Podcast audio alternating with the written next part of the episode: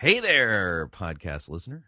Chris Roseborough here, right at the front of the podcast. Just want to remind you, Fighting for the Faith is listener-supported radio. You know that, right? Yeah, it is. If you don't already support us financially, we truly can use your help. So get on your computer. Go on over to fightingforthefaith.com. Click on one of the friendly yellow buttons and support us. And, of course, if you would like to do it the traditional way, make your gift payable to Fighting for the Faith, and then send that to Post Office Box 508, Fishers, Indiana, zip code 46038. And let me thank you for your financial support, because we truly can't do what we're doing here without it. All right, on to the program. I enjoyed making it. I hope you enjoy listening to it. Here we go.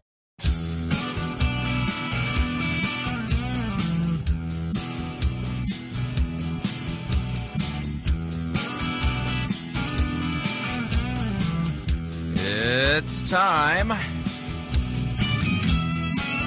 for another edition of Fighting for the Faith. Thursday, January 19th, 2012.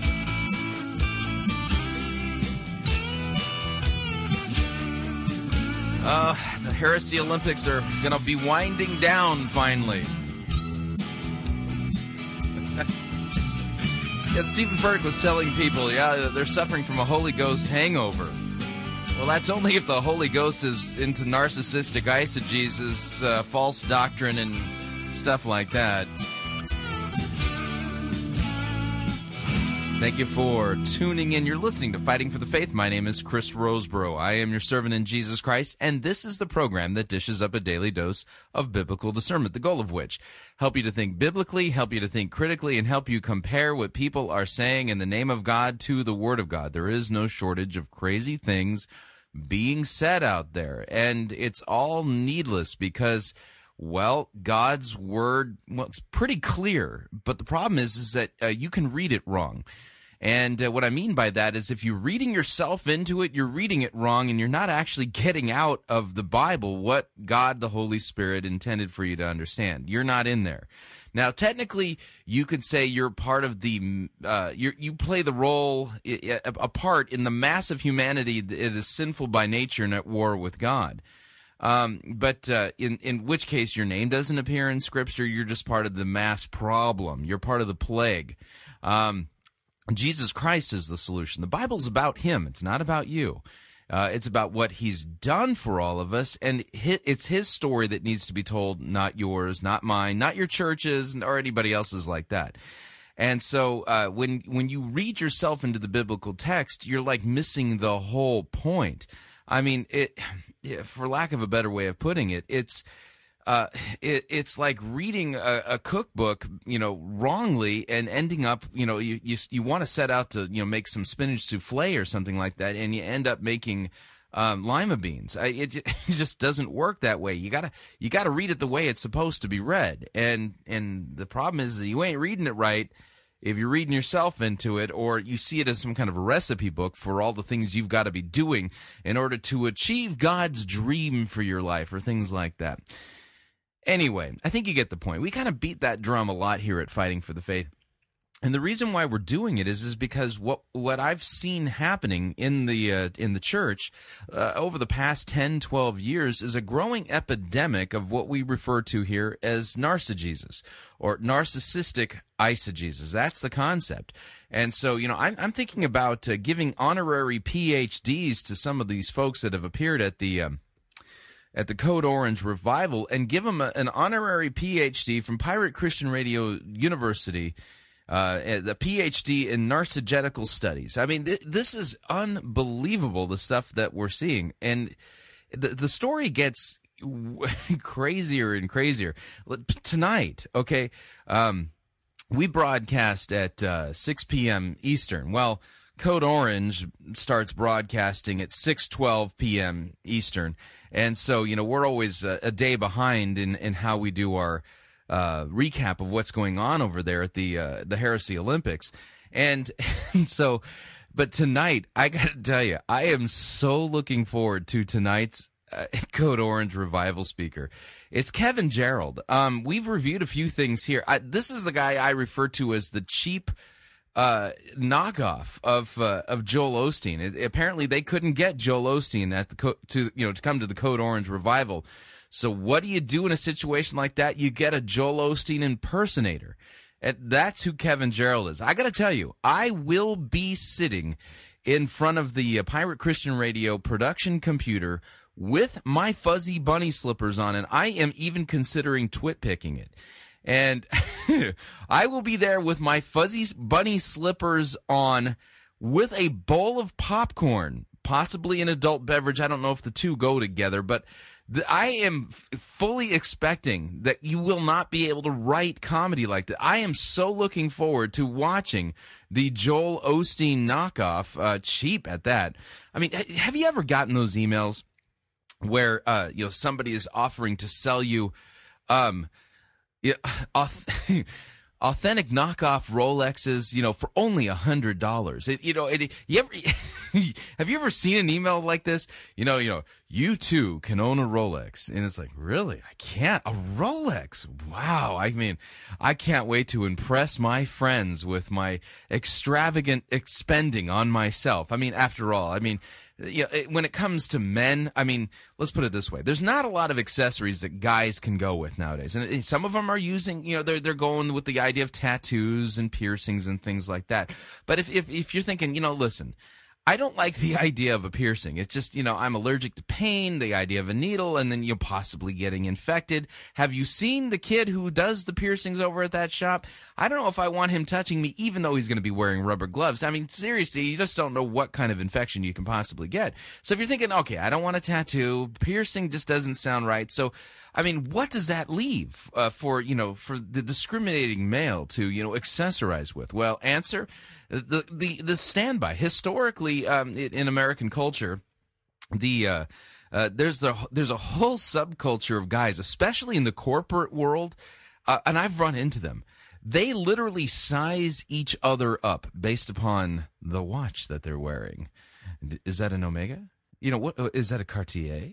Oh, wow, nice Rolex. Oh, yeah, is that their Submariner? Oh, that's just beautiful. And so what happens is that, in fact, this is funny. When I was in the corporate world, and I was coming up to the ranks, I had a boss who had spent some time in working for Johnson & Johnson. And so he was, the chief operating officer at the company that I was working for. And this guy was a watch fanatic, absolutely a watch fanatic. And he would coach me sometimes. We'd go on sales calls and stuff like that, or we would go and meet with other business executives. And, he had a faux Rolex. And what was really funny is that the first faux Rolex he had turned his wrist green. And so, because he only paid like $100 for it. And so he was scouring the internet. He scoured the internet for a Rolex that was not a Rolex, but was designed to be as close to looking like the real thing as humanly possible. And so, he would constantly talk about these watches. And so, I remember when I think he spent like $500-$600 for a Rolex knockoff from some Indonesian company. And when it came in, oh, was he thrilled. Oh, man. Seriously, it was like Christmas morning for a 5-year-old. Anyway, he comes into my office and he's, Chris, you got to see this thing. Look at it. And it's like, okay, yeah. He's all, look at, can you tell the difference? I never really paid attention to real Rolexes, but go ahead, tell me. He's all, take a look at how the secondhand sweeps. You can barely tell that it's stopping, can't you? I'm all, well, it looks like it's stopping to me. It's not quite sweepy, but listen, to the untrained eye, they couldn't tell the difference. Okay, sure, whatever. And, and so we were on a call where we were meeting with corporate executives from another corporation, working out some kind of a strategic partnership on some technology deal that we were putting together, right? And so we're waiting in this company's lobby, and I kid you not, he was fidgeting with his suit and his shirt, and he was trying to figure out, how he can just move his arms in such a way enough to reveal the Rolex. But it wasn't a Rolex. It was a fake Rolex. And I knew it was a fake Rolex. And it's like, so I'm sitting here going, and he's looking at me going, Roseborough, this is really important. You don't understand. These executives, we size each other up based upon, watches and stuff like this. So I want them to see it, but I don't want them to totally see it. I want them to see that it's a Rolex, but I don't want them to fully be able to see it. So, because otherwise they might be able to tell that the sweep's not authentic. And I'm just thinking, really? Come on. I mean, anyway. So I don't remember what happened after that. I mean, that's the thing that sticks out the most in my mind. And I'm thinking, vanity. I mean, absolutely vanity. So when I think of Kevin Gerald, okay, when it comes to, popular level heretics out there, Joel Osteen, there's no doubt about it that Joel Osteen is one of the brightest stars in the heretical world out there. And I mean, what's Joel Osteen's big slogan? You tune into his program and it's discover the champion in you. And so Kevin Gerald, what's the name of his church? The Champion Center. And what does Kevin Gerald do that Joel Osteen does every single Sunday? Well, remember, Joel Osteen has his own creed. Yeah, Kevin Gerald has his own creed too, just like Joel Osteen. In fact, let's do a little comparative work. Here's Joel Osteen's This Is My Bible self-made creed. And this is my Bible. I am what it says I am. I have what it says I have. I can do what it says I can do. Today I will be taught the Word of God. I boldly confess, my mind is alert, my heart is receptive, I will never be the same. In Jesus' name. Yeah, all right, so that's Joel Osteen's version. Here's Kevin Gerald's cheap Rolex knockoff. Here we go. So say with me, my heart's open, my mind's ready, make me better, God, today, in Jesus' name. Everybody shout a big amen. There you go. So Kevin Gerald has his own creed that he starts his services off, just like Joel Osteen does. Yeah, so what is Kevin Gerald? Kevin Gerald is the cheap knockoff of, made from slightly different materials. Same kind of message, feel-good message, guaranteed to, discover the champion inside of you, things like that. And so we're really, I'm actually really looking forward to hearing Kevin Gerald speak because, I understand what's going on there. Stephen Furtick had Joel Osteen on the list. Granted, T.D. Jakes showed up. And see, this is the spot that Joel Osteen would have appeared in at the Code Orange Revival, but apparently Joel, decided not to come and preach about Stephen Furtick. So don't worry. The next best thing, Kevin Gerald will be headlining at the Code Orange Revival tonight. So anyway, I just wanted to talk about that real quick. So that's what's going on. So tomorrow's edition of Fighting for the Faith, I have a lot of hope that Kevin Gerald will provide us with some great groaning, Bible twisting, and narcissus and stuff like that. It's just, I'm sure it's going to be as close to the real thing as possible, and everybody will be thoroughly impressed. Anyway. All right, let's talk about what we're going to do on today's edition of Fighting for the Faith.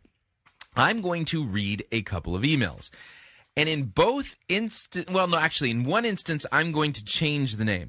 The reason I'm going to do that is because one of the emails, I actually received an email from somebody who has been attending Elevation Church for the past 5 years. And I do not, and will not give this person's name over the air because I don't think the folks there at Elevation Church are safe. And what I mean by that is that if I were to mention his name on the air, I think he and his wife would be given all kinds of grief, and so I want to be able to allow them to speak without being wrongly persecuted, for rightly discovering what's wrong there at Elevation Church. So I got an email that I wanted, two emails I want to look at here. I've got a Christian Post article that was posted yesterday. I had a couple of conversations with a gal by the name of Brittany Smith of the Christian Post, and yesterday she was able to get one of her articles published there at the Christian Post, regarding she's been doing a lot of coverage there at the Christian Post regarding the Code Orange Revival, and she actually picked up on the story about Matt Chandler being censored. And so I'm going to be reading Brittany Smith's article entitled Elevation Church Accused of Censoring Reformed Pastor's Sermon. I thought she did a fantastic job. And great questions. She asked some great questions. And so I'm still waiting for her article regarding Perry Noble's appearance. I'm curious to see how she covers that. So we got that. I've got kind of, how do they say it in the popular culture today? Awkward. Yeah, we've got we've got a an awkward soundbite from Perry Noble from a couple of years ago. Back, I think it was in March of 2009 at the 2009 Unleash conference. I was there.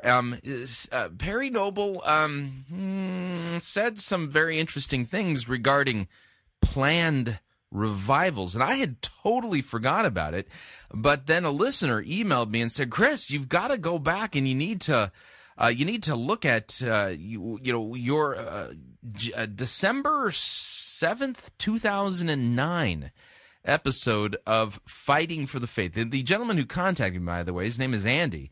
And here's what he said, just a quick email. He's from Wyoming, Michigan, and he said, I'm not sure if you could use this in reference to the Code Orange Revival, but I was just listening to the December 7, 2009 A episode of Fighting for the Faith where Perry Noble is speaking at his conference at the 2 hour, 5 minutes and 25 second mark. Perry says this regarding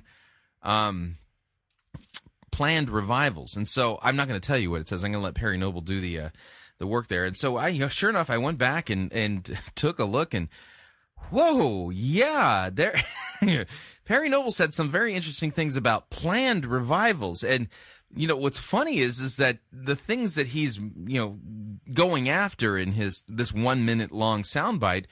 It sounds like you could be talking about the Code Orange Revival. Odd that he then turns around and says some things at the Code Orange Revival that seem to contradict what he said in 2009. Apparently, he's had a change of heart. Maybe Stephen Furtick rebuked him for his false understanding of revivals, and so he's repented and now adopted Stephen Furtick's ideas regarding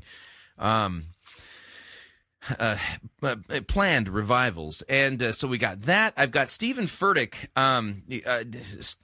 introducing Stovall Weems. Stovall Weems was the featured speaker last night at the Code Orange Revival. And I've got Furtick introducing him, giving a little kind of monologue teaching about spitting the bones. So we're going to listen to him do that.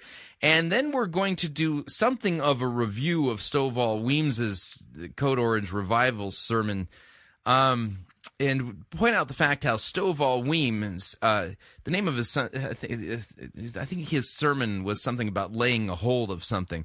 But we're gonna talk about how Stovall Weems lays hold of allegorical narcissuses at the Code Orange Revival. We'll give examples of that. And so that's what we're gonna be doing on today's edition of Fighting for the Faith. I think you're sitting there going, don't you have any other things to talk about? Listen, trust me when I tell you, this program's all about discernment. Well, the greatest event known in human history where there has been the greatest need for discernment is taking place right now in Charlotte, North Carolina. So, what's going on at the Code Orange Revival could not be more important. So, we're going to continue with our ongoing coverage and recaps of the Heresy Olympics. Again, I'm already getting emails from y'all listeners, suggesting medal categories, I'm going to be awarding medals at the end of the Heresy Olympics for different people and their performances there at the Code Orange Revival. And so, if you got some ideas for some medal categories, now I got to tell you this. During the normal Olympics, like the Summer Olympics or the Winter Olympics, they always make a point of having the medal count, based on country. Now, I got to tell you, until Perry Noble's performance, the Australians were ahead in the gold medal count at the Heresy Olympics. Christine Kane of Hillsong United and the Australians. They were ahead in the medal count for gold medals for narcissistic eisegesis, otherwise known as narcissus. And so but got to tell you, after Perry Noble's performance the other night, I think the Americans have taken the lead in the gold medal count at the Heresy Olympics. Just saying. So, I mean, for those of you out there, who are considering putting up some wagers regarding which country is going to come away with the most gold medals at the Heresy Olympics, it was looking like the Australians were running away with it. But thankfully, the United States has swooped in, and Perry Noble, representing the U.S. of A. Way to go, Perry! Has put in a performance, an internationally worthy performance there at the Heresy Olympics, and at this point it's looking like this. So far, the way it's looking, gold medal for narcissistic eisegesis going to the Americans, Perry Noble representing his country. Silver medal at this point, and the silver medal spot is for sure Christine Kane of Australia. So you Aussies out there, you can celebrate the fact that you're for sure going to have one of your countrymen standing on the medal platform, unless of course anyway. The metaphor is killing me. Anyway, so I just wanted to let you all know that. So with that, we're going to dive into the program proper. I must warn you, if you're not used to this program, we try to use humor as a means of making points, and which basically should tell you that I don't give professional courtesy to Bible twisting and heresy and things like that. And it has a tendency to be a little bit shocking and jolting for new listeners, so just keep that in mind. So with that, we're going to dive into the program proper. Got a couple of emails I would like to share with you.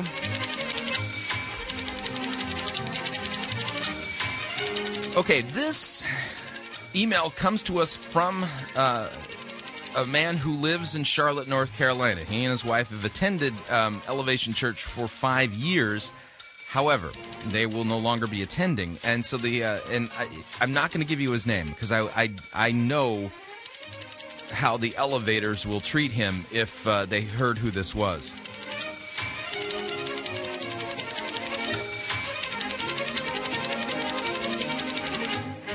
So the name I've given for this person, I'm gonna refer to him as Athanasius. This is Athanasius from Charlotte, North Carolina. The subject reads, "Thank you and more about Elevation censoring Matt Chandler." Athanasius. This is not his real name. This is the name I've given him in order to protect him. Athanasius writes, he says, "I just wanted to thank you for your ministry. I've been extremely blessed by it for the past few days as I listened to your archives learning about discernment and all of the tricks used by false teachers. I had been going to Elevation Church for the past 5 years every single week until very recently. I have been feeling unrest for many months, considering leaving the church, sensing much ego on Furtick's part, amongst many other things. Taking a week to show the documentary and his book instead of preaching really left a bad taste in my mouth. But I was held back by the lies taught every week, thinking surely for the church to be flourishing the way it is, it must be God, right? Boy, was I wrong. I also want to point out that despite daily prayer and reading of the Word, I have been unable to grow spiritually, bound by the completely backward, narcissistic eisegesis teaching at Elevation Church. After Matt Chandler's unbelievable message and much that I had learned by listening to your podcast, I now know why I haven't been able to grow spiritually. I have been consistently ingesting spiritual poison and have been reading the Bible completely wrong. I feel like my eyes have been opened, and I have had difficulty understanding how I could listen to that week in and week out, but I am just glad that I have escaped that trap. Looking back at all of the people there and how it kept me from growing or even really learning anything about Jesus, I have the very uneasy feeling that Elevation is being used as an extraordinarily cunning tool of evil used to ensnare people, a masterfully orchestrated show designed to manipulate emotion." Athanasius, I got to tell you, I want to make something very clear. Matt Chandler would tell you this, and I will tell you this. It was neither me nor him who opened your eyes. It was God the Holy Spirit through the preaching of his word and the gospel.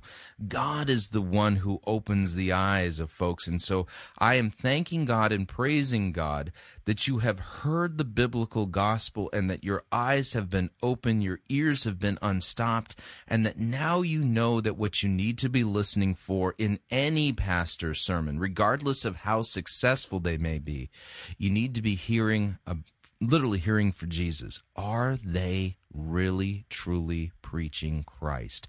Are they rightly handling the word? Or are they instead teaching you to read yourself into the scripture as if you're your own Messiah?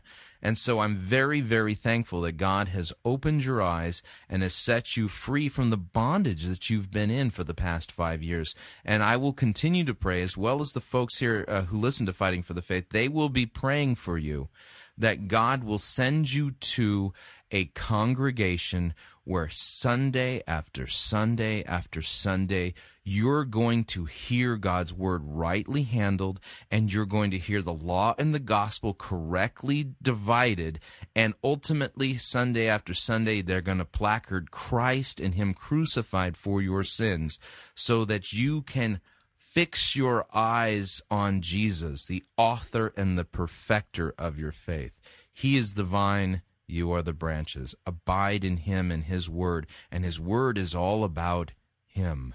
It's not about you. So thankfully, God has opened your eyes there. Now, Athanasius continues.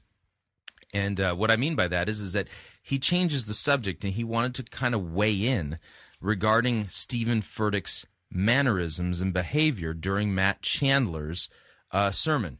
Athanasius writes, he says, on a completely different note, I want to point out a couple of observations that I found interesting from Matt Chandler's sermon. Number one, he seems to be looking and preaching directly to Furtick, to his left, much of the sermon, especially when he makes points about the Bible not being about you. Two, he repeatedly says, look at me, before saying an important point. Could he be saying that to Furtick? Good question. Three, the cameramen tended to show the crowd and those on stage whenever the audience was clapping. So I scrubbed through the sermon and watched every time it happened, watching Furtick, who did not clap once or even appear to be paying any attention to Chandler. He was slumped back like a teenager with an attitude. I was especially unnerved when Matt Chandler proclaimed that he doesn't want Matt glorified. He, God, wants to be glorified in and everyone applauded except for Furtick. When Chandler says you are not the center of the universe, he looks directly at Furtick to proclaim that and stare at him in the face when he is clearly despising everything Chandler is saying is so unbelievably bold. He says, quote, there is no sin in your life, past, present, or future, that has more power than the cross of Jesus Christ. None. That's 41 minutes into the sermon. To applause and amens, except for Furtick's, who at that point, he's leaning on his fist, presumably glaring at Chandler. He's normally unbelievably energetic, jumping around, raising his hands, amening pastors off the stage. I don't want to extract meaning that isn't there, but why won't he acknowledge the cross of Christ when he so exuberantly acknowledges every other thing uttered by guest preachers? I've watched him for years, and I have never seen him behave that way. Thanks again. My wife and I spent hours upon hours listening to your show, learning discernment, and being encouraged. From Athanasius, a code name that I've given him to protect him and his wife, somebody who's attended Elevation Church every single Sunday for the last 5 years. Athanasius, thank you for your observations, and I think it's important to note that as somebody who's been to Elevation as long as you have. I mean, it's only a 6-year-old church, and you've been there every Sunday for the last 5 years, and you've never seen Stephen Furtick behave the way he did. I've watched Furtick from afar and studied him from afar for the past 5 years as well. And I agree with you. I've never seen him behave this way. And he does a very bad job of hiding his emotions. He usually has his emotions right there out on his sleeve. And my interpretation of his body language and the way he was behaving was that he was upset, that he was angry. And so I'm glad to have that confirmation from somebody who knows Furtick as well as you do, being able to see him in three dimensions every Sunday for the past 5 years. Dan in Ohio writes, he says, Chris, I just listened to your show from January 18th about Furtick, and I agree 100%. I am so glad someone is reporting this. I hope your show and your message about this is heard far and wide, and I will continue to come back for updates. The filth being spoken by Furtick and his friends is the most sickening thing I have ever heard. I find it quite interesting now, after what has happened regarding Matt Chandler, that Matt and Furtick will supposedly be facing off at the Elephant Room, too. And after the displays of the sickening so-called revival, what will be the message of James McDonald when he gets there? And what will come of the weakening relationship between McDonald and the rest of the true Reformed Church based upon how he responds to this? By the way, Dan, I have no idea. I really don't know. I mean, I think that's kind of another sub-point to all this, that I will be watching to see if there's a story that develops there. But you're right. The Elephant Room is coming up. Next week or the week after? I forget. It's shortly after the Code Orange Revival. And the question is, what does all this mean at this point? I mean, will they just gloss this over? I mean, will Chandler basically say, just give Furtick a pass for what's happened? I don't know. I really honestly don't know, but this is going to be an angle worth watching. Will they somehow circle the wagons and put on some kind of a front of unity? I just don't know. So you raised some great questions, and I don't have the answers to them, and I think this will be the thing to be looking forward to. Sunday, James McDonald teaches at, not Sunday, Saturday night, James McDonald is headlining at the Code Orange Revival. What will he say? What will he do? I don't know, but, one can hope, because he's shown in the past that that he knows the biblical gospel and preaches it. He's done it in the past. Will he do it there? We'll see. Will he be willing to risk his friendship, and bond with Furtick? I don't know. Well, again, there's lots of stuff going on. We'll just have to wait and see. So, all right, we're up on our first break, and if you would like to email me regarding anything that you've heard on this edition or any previous editions of Fighting for the Faith, you can do so. My email address, talkback@fightingforthefaith.com, or you can ask to be my friend on Facebook. It's facebook.com/Pirate Christian, or you follow me on Twitter. My name there, Pirate Christian, or @Pirate Christian. You got it. Anyway, we'll be right back.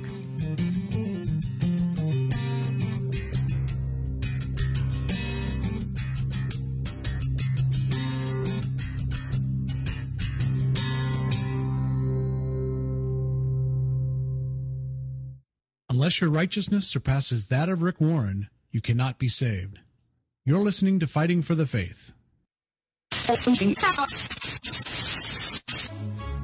listening to Pirate Christian Radio. We'll be taking your false doctrine now.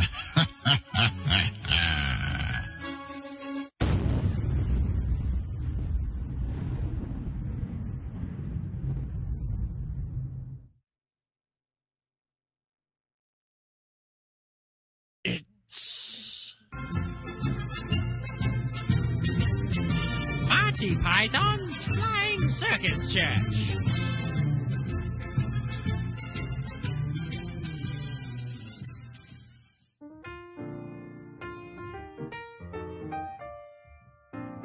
Welcome to Build a God. How can I help you? Hello. I received a Build a God certificate for my birthday, so I'm here to build my own deity. Oh, this has got to be so exciting for you. Oh, it really is. Okay, let's get started. The first thing we have to do is determine whether your god is male, female, or unisex. Men are pigs anyway. She has to be female. Great choice. Now we have to select some of the attributes of your goddess. What do you provide?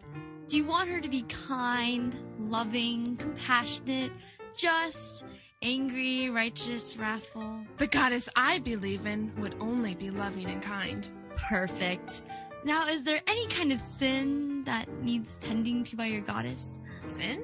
You know, things like lying, cheating, stealing, murder, homosexuality. Well, I definitely want my goddess to be gay affirming, and sin itself just feels so negative. I'm a good person, and I think my goddess will think everyone else is too. Oh, wonderful. Your goddess is coming along beautifully. Now we have to get to the difficult questions. Does your goddess offer an afterlife? Yes, my goddess would let everyone go to heaven, except for Hitler, Genghis Khan, my good-for-nothing ex-boyfriend. Oh, excellent, excellent! Now for the final step, you have to name your goddess. I think I'm going to name her Jesus. Oh, wonderful! That's what everyone names their god.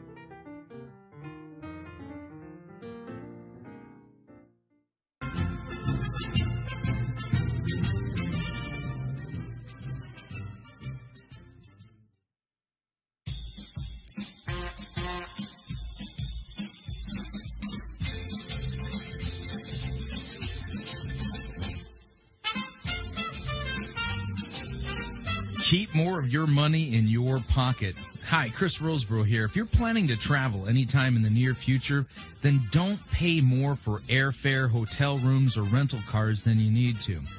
Longtime Pirate Christian Radio featured advertiser Cheap O Air can save you a Tijuana taxi load of money on all of your travel needs. Plus, Cheap O Air has a seasonal promotional code for all of our listeners that will save you an additional $10 off of Cheap O Air's already low prices. Visit piratechristianradio.com/cheap, write down the promo code, and then click on the banner, and then book your travel today. Again, that's piratechristianradio.com/cheap.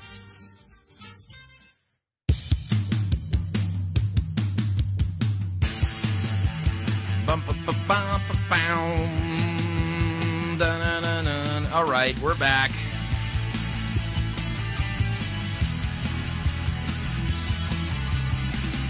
Warning, you don't feed and grow your Christian faith by reading yourself into the Bible. It's just not possible because you're disconnected from the vine. That would be Jesus Christ when you do that. Just a reminder, Fighting for the Faith is listener-supported radio. That means we depend upon you, your generous gifts, and financial contributions in order to continue to bring Fighting for the Faith to you and to the world. And you can partner with us financially by visiting our website, fightingforthefaith.com. And when you get there, you're going to see two friendly yellow buttons. One says donate. The other says join our crew. When you join our crew, you're signing up to automatically contribute $6.95 every month to the ongoing work and mission of Fighting for the Faith and Pirate Christian Radio. And, of course, if you would like to specify the amount that you would like to contribute to our ongoing work, you can do that by clicking on the donate button, or you can do it the traditional way by making your gift payable to Fighting for the Faith. Then send that to Post Office Box 508, Fishers, Indiana, zip code 46038. From the Christian Post, headline reads, Elevation Church accused of censoring Reformed pastor's sermon by Brittany Smith. Got to tell you, Brittany Smith has done her homework, and it shows. And I talked to her on two different occasions, and good interviewer. I mean, intelligent questions, and you can tell she was digging to try to find out what was going on here. Brittany writes, she says, Elevation Church's revival is seeing some theological controversy. An apologist and blogger is claiming that Matt Chandler's sermon was censored during a rebroadcast. Well, see, there you go. You know, I mean, did I mention that I'm broadcasting this morning from my mother's basement? Yeah, it's true. I'm broadcasting from my mom's basement in a beanbag while eating Cheetos. Just want to let you all know that. You know, what is it? Rush Limbaugh, who says that he's got his formerly nicotine-stained fingertips. Well, I've got my presently Cheetos-stained fingertips, you know, that I'm looking at right here from my mom's basement. You know, because I'm a blogger. Yeah, I'm just being facetious, but I mean that's the thing. Bloggers apparently are the bane of the earth. You know, I think Jesus at one point in the scriptures, it said to them, you brood of bloggers, who warned you to flee your mother's basement? Anyway, that's a joke.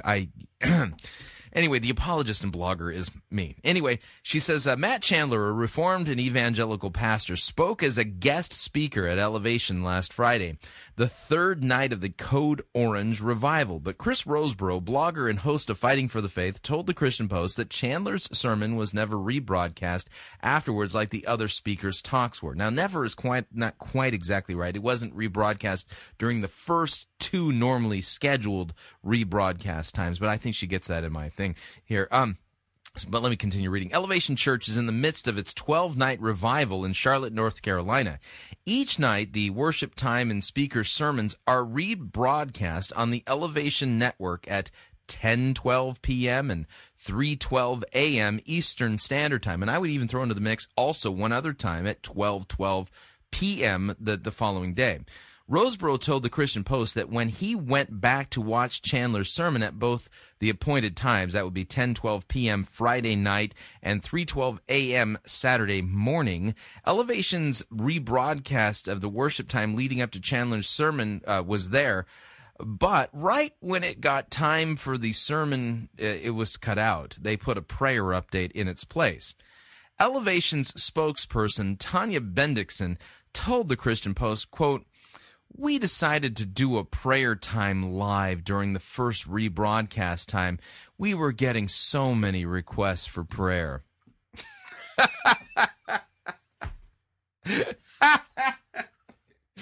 Oh, my goodness. So the official line from the folks there at Elevation in the Code Orange Revival is, "Oh, yeah, we were getting so many requests for prayer. So we decided to cut the sermon." You know, just exit right out. And here's the deal.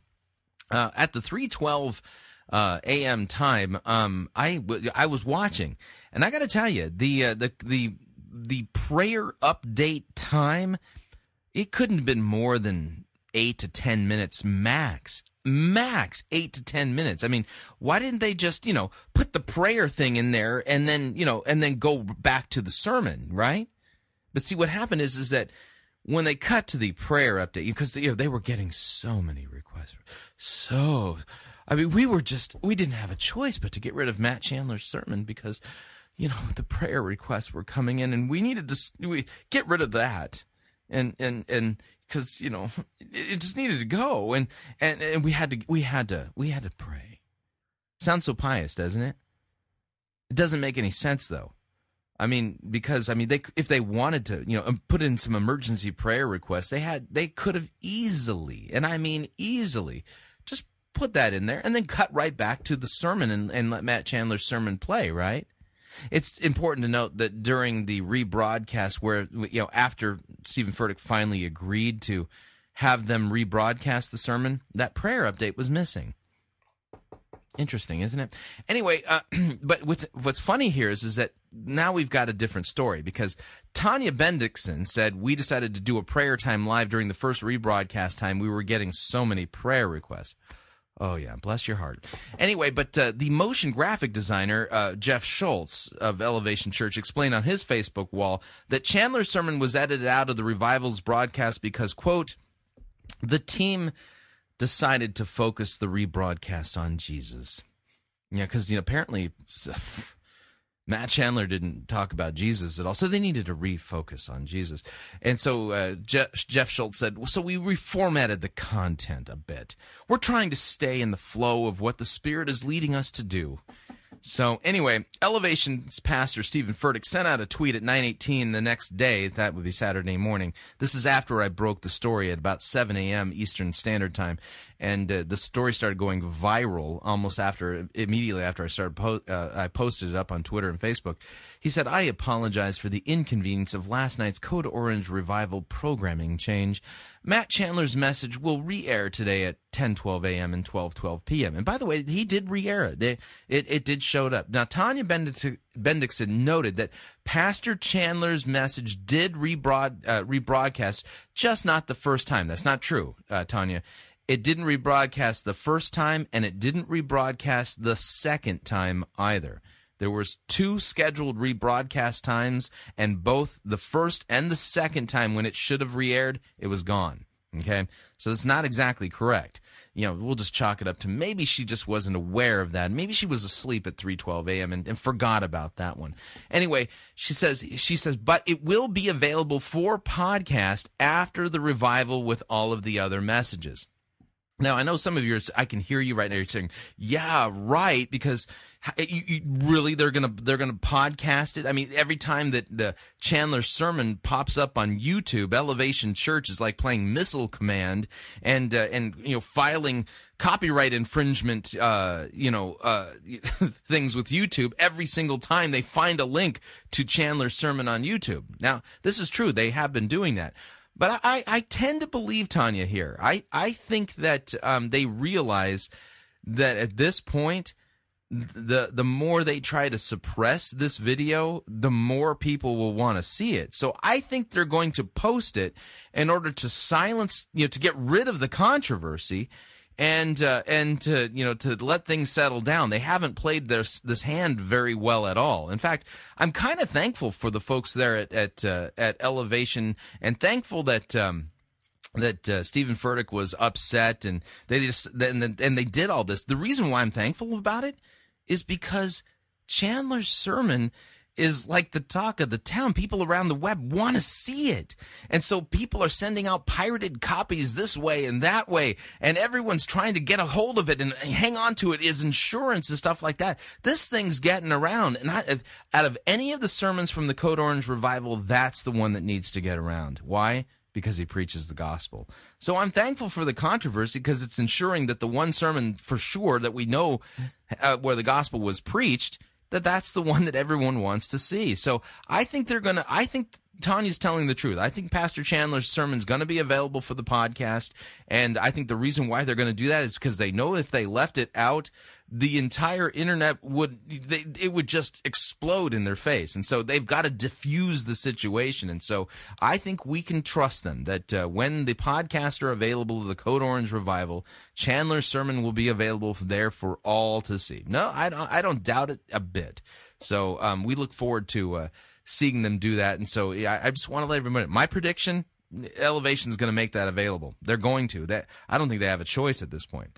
Anyway, let's see. Continuing with the story, Roseborough said that he isn't buying it, and I need to explain here. It's not that I'm not buying that they're going to put the podcast up. I'm not buying their reasoning for what went on.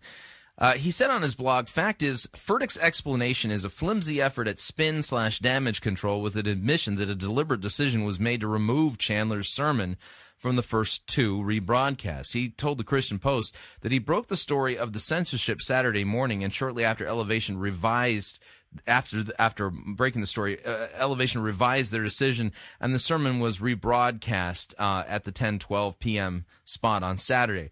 Roseborough thinks part of the reason for the alleged censorship stems from Furtick and Chandler's theological differences.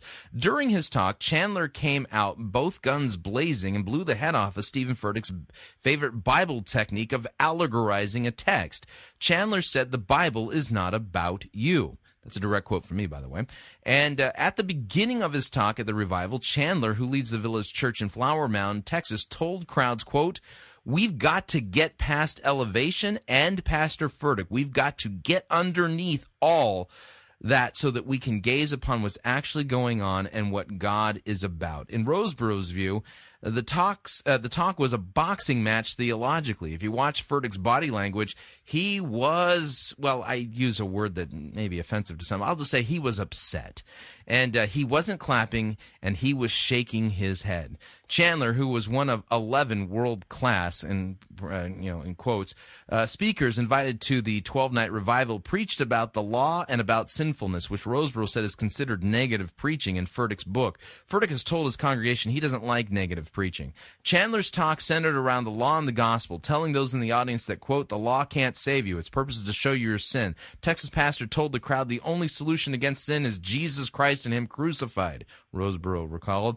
Chandler and Furtick have debated theological issues in the past. They participated in the Elephant Room conference last year, where Chandler told the young Elevation pastor that the Reformed community is not a big fan of him. He pointed to a video he came across where Furtick rebuked his church for wanting depth. You're in front of your congregation saying you guys want to talk about reform, you guys want to talk about this doctrine. Well, I want you to know we baptized 1,000 people. Chandler said he was heartbroken because through that talk, Furtick literally said evangelism and doctrine are exclusive. The Elevation pastor clarified that he was just being hyperbolic and that what he was trying to say was that he was tired of people saying, give me abstract theoretical truths as long as they don't have to do anything about it. He said he exaggerated his point to tell those people to get out of here, Elevation, if that's what you want. And by the way, the Village Church has declined to comment on the rebroadcasting issue. So that's the story to date. And thank you to Brittany Smith of the Christian Post for covering the story and doing a fine, fine job. I think she put out a good, balanced piece. So we will keep you posted. By the way, again, my prediction, when the podcasts come out of the Code Orange Revival, Matt Chandler's sermon will be there unedited in all of its glory, because the folks there at Elevation Church know that if they were to dink with this even for a second, that the outcry and the outrage and the controversy would never end. And so I don't think they have a choice. They have to replay Matt Chandler's thing in the podcast, because if they didn't, the controversy would sink them. So anyway, moving along. Oh, it really doesn't matter what I do, as long as I do it with a flair. What effect a little smoke is with a dash of hocus pocus and the scent of burning sulfur in the air. Yeah, that means we're doing a Perry Noble update. A hoke, a charlatan, a joke, but they love me everywhere. For it really doesn't matter what I do, as long as I do it with a flair. And it really doesn't matter what I say, as long as I say it with a flair. First I rattle off a ready stock of gibberish and poppycock and fix you with my best hypnotic stare. With my moans and groans and soporific tones, they have cheered me everywhere. For it really doesn't matter what I say, what I say. I sell it when I tell it with a cheer. Yeah, there we go. All right, yeah, that's our Perry Noble update music. And remember earlier in the program I said we had one of those, well, awkward moments to report for you. Thanks to the sleuthing abilities of one of our listeners to remind me that, well, Perry Noble has said some interesting stuff in the past. And what I mean by that is that Perry Noble has, well, at the 2009 Unleash Conference, which was a conference that he holds two conferences every year out there in Anderson for church leaders. And I happened to be in attendance at this particular conference, which is kind of funny. I was in the audience when he said this. And, of course, the funny thing, if it gets even funnier, I forgot that he said this, which, again, proof positive. I am suffering from, obviously, the early onset of creeping decrepitude, but decrepitude nonetheless. But, yeah, at the at the Unleash Conference in 2009, it's interesting to note that Perry Noble slammed, and I mean slammed, the idea of scheduling revival. Yeah, if you haven't seen this, go to YouTube.com and just type in the YouTube search bar there, Perry Noble slamming Stephen Furtick's Code Orange Revival ? And that's the question. I mean, would Perry Noble think that that this this applies to Stephen Furtick? I don't see how it doesn't. But yeah, here's Perry Noble unleashing, if you would, on the concept of scheduled revivals and things like that. And he's going to start by making the point that you can't plan a move of God. But here's Perry Noble. You can't manage a move of God. You can't orchestrate a move of God. You can't plan a move of God. A move of God just happens, which, by the way, bothers me. When, like, people, it's always wigged me out that people plan revivals. It's always wigged you out that people plan revivals. You mean like the Code Orange revival, which has been planned for a long, long, long time? Would that wig you out? Well, you were one of the speakers at the Code Orange Revival, which was planned for a long, long, long time. Hey. Now, just so you can't see it, but he's looking up as if he's talking to God, and he said, hey, like he's talking to God, the Holy Spirit. So that's what's going on here. The week of September 17th.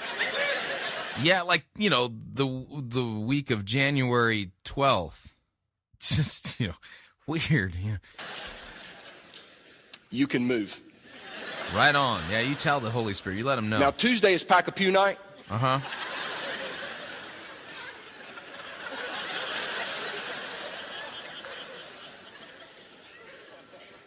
And we're bringing in people from other church to do it because we can't do it ourselves. We're bringing in people from other church to do the revival because we can't do it ourselves. Interesting. Of the 12 nights of the Code Orange Revival, how many nights is Stephen Furtick actually, you know, headlining? Oh, that's right, one. You know, it's weird because he brought in speakers from a whole bunch of other churches to do the revival. You don't think that Perry Noble here in 2009 would, you know, be speaking from the past to rebuke Stephen Furtick, or maybe it's that Stephen Furtick rebuked him for this teaching, and now Perry Noble's repented. Because it sounds like in 2009, he was solidly against this idea that you can plan a movement of God and schedule it on the calendar. We continue. And if you could just move then, that'd be awesome. Yeah. See, the problem is people try to plan a move of God, and you can't plan a move of God.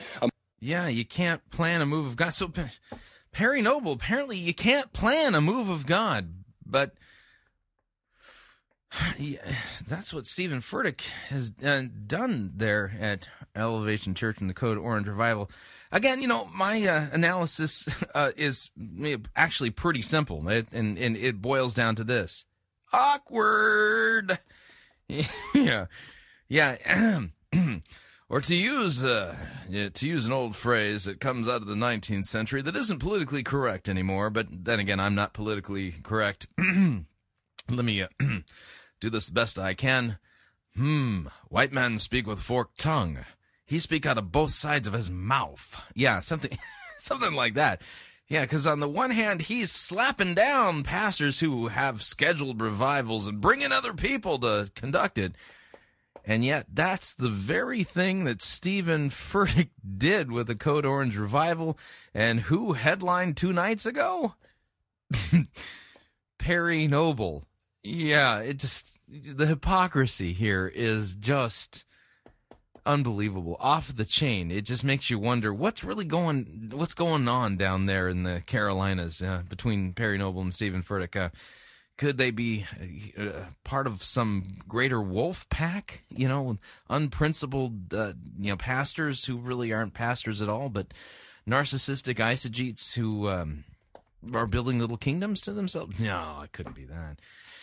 Moving along.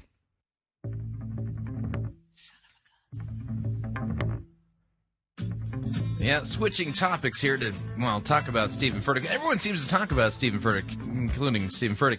But this is our update music. Enjoy. You walked into the party like you were walking onto a yacht.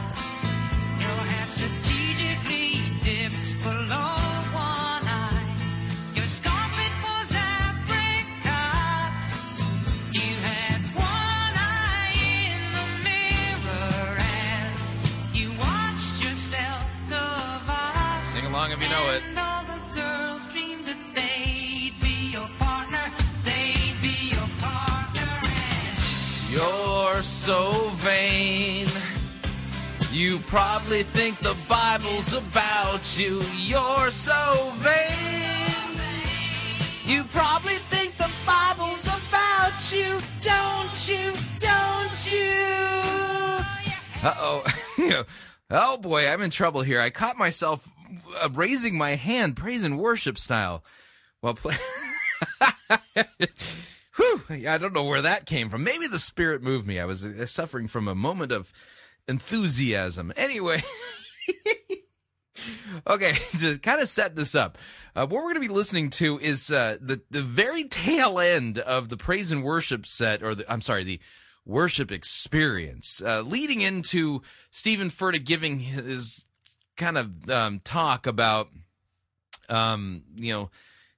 his preaching on the code just before Stovall Weems takes the stage there at the Code Orange Revival last night. And you need to hear what Furtick said, because I'm of the opinion that he may be doing the best that he can to engage in some kind of spin control, to grasp onto the spiraling out of control negative press that he's been getting, well, in the blogs as well as now in the Christian Post. Here's Stephen Furtick. Keep the drum set and let me hear the people. Y'all be quiet, just the drum set. Glory to God. Glory to God. If we'll give him some glory tonight, he can do something awesome in our lives. What? What?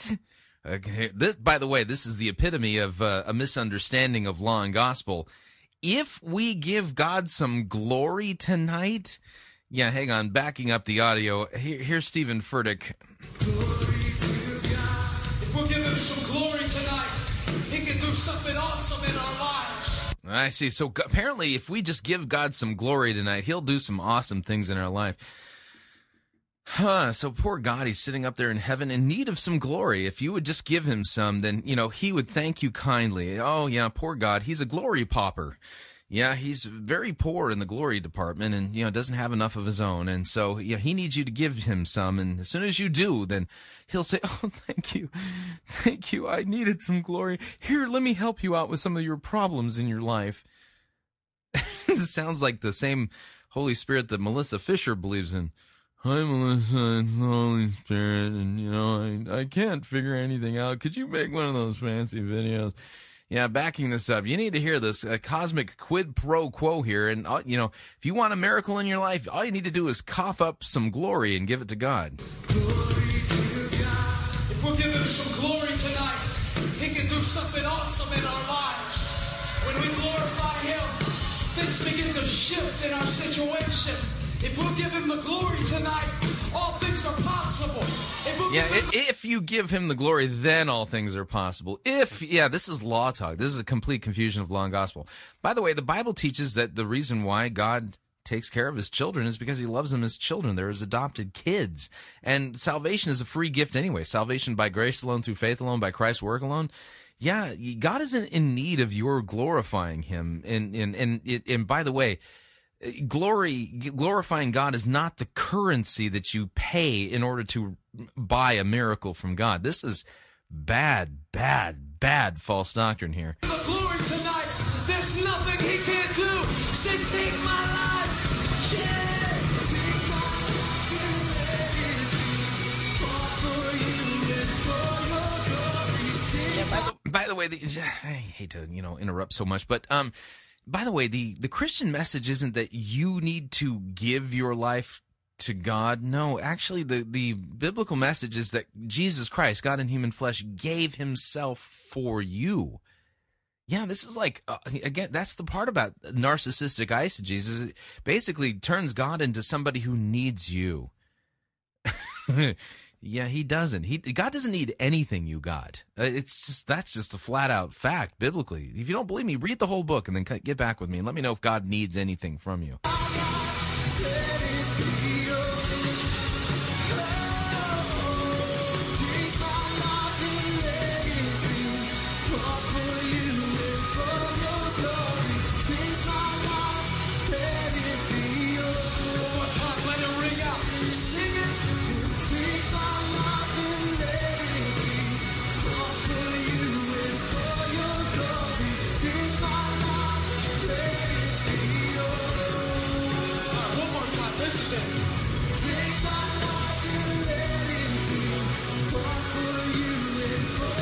Talk about a 7-Eleven song. Good night. Take my life and let it be.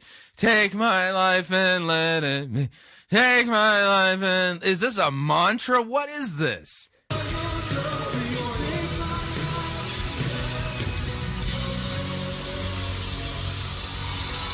Getting towards the end there, you can tell by the drums.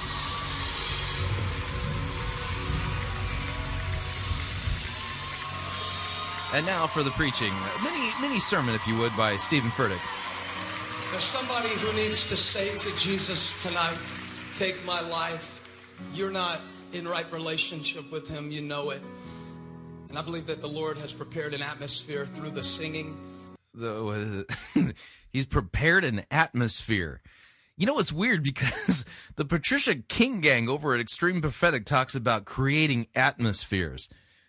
Of the truths about who he is, for you to give him your life. And I just want to let you know. Again, biblically, the message of the gospel is that Christ gave his life for us. This is weird. Oh, that at the end of this worship experience tonight, after the word of God is preached, you will have an opportunity. I got to point this out, okay? There is a passage in Romans chapter 12 that says, therefore, in light of God's mercy, offer yourselves as a living sacrifice, holy and acceptable. You're already holy and acceptable because of Christ. But it's always in light of God's mercies, which is the biblical gospel. So notice the context here. He's saying, I know that somebody here doesn't have a right relationship with God. The right relationship isn't established by our offering ourselves as a sacrifice or surrendering to God. Our right relationship to God is established by Christ's surrender, Christ's sacrifice, and what he's done.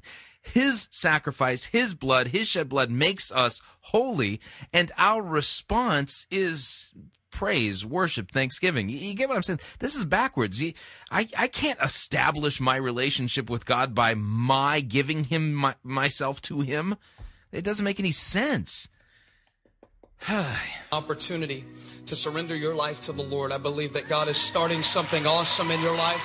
And I pray that you will give him your full attention in these moments, watching online all around the world. I need you to high-five somebody and tell them, God is good. And then be seated. I think he's running out of things for people to say. When you do so many nights in a row of high-five and tell them, only so much you can tell somebody. Stay with me. In just a moment, I'll introduce our speaker, but as most of you know, I've been taking a moment each night to just highlight something that represents the values of our church. We have a list of 12 statements of values called our code, and playing off the idea of Code Orange Revival. We've taken one for each night, and we just share a little bit about it. And before I introduce the man who's going to preach the house down tonight, you know what I did when I booked the preachers? For the most part, I booked... Yeah, that's right. He scheduled the revival. Yeah, and he booked the preacher. Yeah, and Perry Noble's words still ringing in my ears here. Booked all of the people who I love to listen to the most myself. Because I was like, well, if nobody else shows up, at least I'm going to like the sermons. Because I didn't know if anybody would show. Well, that hasn't been a problem. But in the process, we've been able to really hear from some incredible men and women of God. And one of the reasons for that is that we're trained as a church. We're instructed by God, I believe, in the scriptures, to always learn what we can from who we can. Really, you got a verse that says that we're instructed to learn what we can from who we can? Yeah, hang on a second here. I just doing a little fact checking from my Bible here. Titus chapter 1. Okay, Titus chapter 1, I'll start at verse 5 so we get some good context here. Are you ready? Here we go. Titus chapter 1, verse 5, the Apostle Paul writing to the pastor Titus. Here's what he says. This is why I left you in Crete, so that you might put what remained in order and appoint elders in every town as I directed you. If anyone is above reproach, husband of one wife, his children are believers, not open to the charge of debauchery or insubordination, for an overseer as God's steward must be above reproach. He must not be arrogant or quick-tempered. Selah. Yeah. Let me read that again. He must not be arrogant or quick-tempered. Okay, he must not be arrogant or quick-tempered or a drunkard or violent or greedy for gain, but hospitable, a lover of good, self-controlled, upright, holy, and disciplined. He must hold firm to the trustworthy word as taught, so that he may be able to give instruction in sound doctrine and also to rebuke those who contradict it. Huh, that's weird. Hang on a second here. I need to back up the audio just a smidge. Doing a little comparative work here, see if Stephen Furtick has got this right. So the Bible tells us to learn what we can from who we can. Hang on a second here. And one of the reasons for that is that we're trained as a church. We're instructed by God, I believe, in the Scriptures, to always learn what we can from who we can. So we're instructed to learn what we can from who we can. He must hold firmly to the... This is Titus chapter 1, verse 8. He must hold firmly to the trustworthy word as taught, so that he may be able to give instruction in sound doctrine and also to rebuke those who contradict it. I'm not seeing anything about listening to people who teach false doctrine and, you know, just learning what we can from them. Titus chapter 1, verse 10. For there are many who are insubordinate. Hang on, I'm doing another Selah. There are many who are insubordinate. Empty talkers and deceivers, especially those of the circumcision party, and they must be silenced, since they are upsetting whole families by teaching for shameful gain what they ought not to teach. One of the Cretans, a prophet of their own, said, Cretans are always liars, evil beasts, and lazy gluttons. So this testimony is true. Therefore, rebuke them sharply, that they may be sound in the faith, not devoting themselves to myths and the commands of people who turn away from the truth. Okay, that's what God's Word said. And Stephen Furtick is saying this. Hang on. To always learn what we can from who we can. Why would Stephen Furtick say that he believes that God teaches us in his Word to learn what we can from who we can, when the Apostle Paul, I understand. Okay, I understand that the Apostle Paul is not the Messiah. Stephen Furtick apparently is, because, Matthew chapter 13, verses 16 through 17, blessed are your eyes because you've seen and heard the things that Stephen Furtick has done and said. But, the Apostle Paul being just a mere apostle, not the Messiah, writing under the inspiration of the Holy Spirit, nonetheless, though, because it does say in Scripture that all Scripture is God-breathed, he says the exact opposite thing that Stephen Furtick said that God teaches us in his Word. The Apostle Paul said, pastors must teach what's in accord with sound doctrine and rebuke those who contradict it, and that those who contradict sound doctrine must be silenced. Again... We're instructed by God, I believe, in the Scriptures to always learn what we can from who we can. Now, there are some people who preach false gospels, and there are some people who preach untruth, and certainly we want to... Yeah, let me think of a couple of people like Kevin Gerald, T.D. Jakes, Christine Kane, Craig Rochelle. Here's the deal. The weird thing is, this is what he's saying there at the Code Orange Revival last night, talking about, there's some out there who teach false doctrine and teach false gospels. Why doesn't he consider Christine Kane, Joel Osteen, T.D. Jakes, and guys like that to be part of that list of people who teach false doctrine? Yeah, and yet I've definitively demonstrated by showing you, by comparing what these folks have said in the name of God to the Word of God here on this program, that they ain't teaching the truth. They're teaching false doctrine.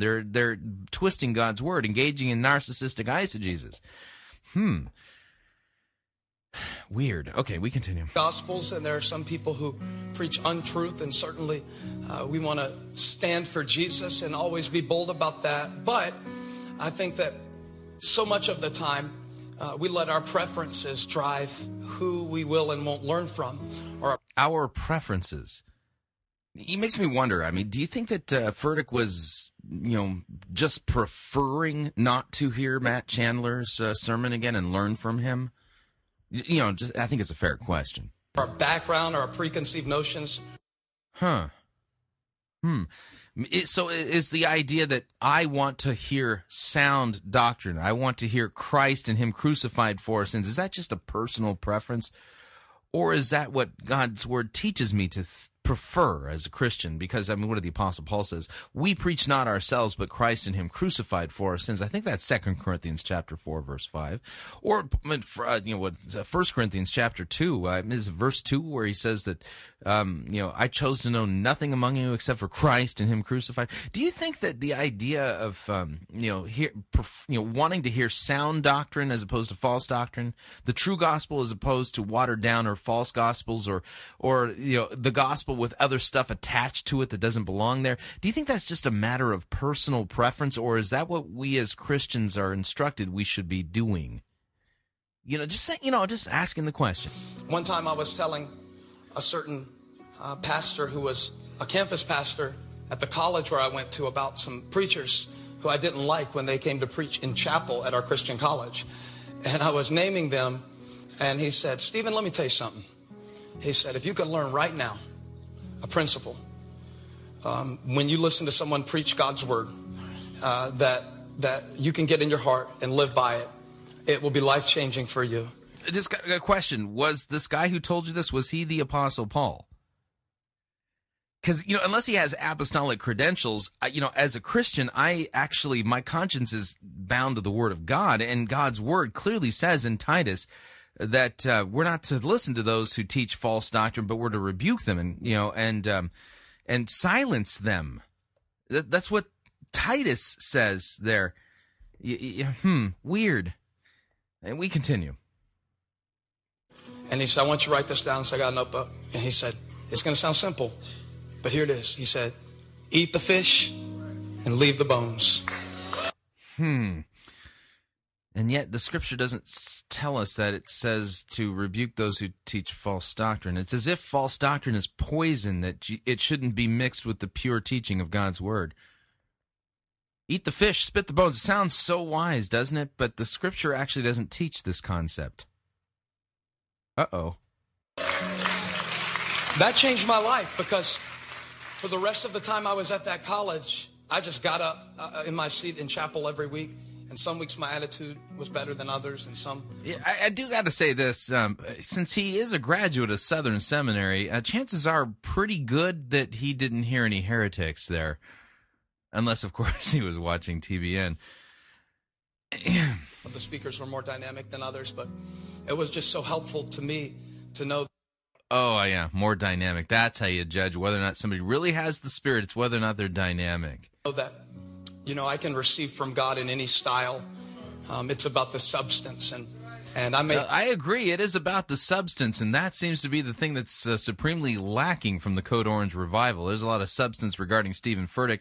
Yeah, not so much on the front of Jesus Christ. There's a lot of substantive Bible twisting and narcissism going on there at the Code Orange Revival, not so much substantive sound biblical doctrine like we heard from Matt Chandler. That seems to be the token case of sound biblical teaching there at the Code Orange Revival. They have preferences. Some of you don't like preachers who yell at you. You don't last at this church very long. You'd be out of here in 4 weeks, maybe.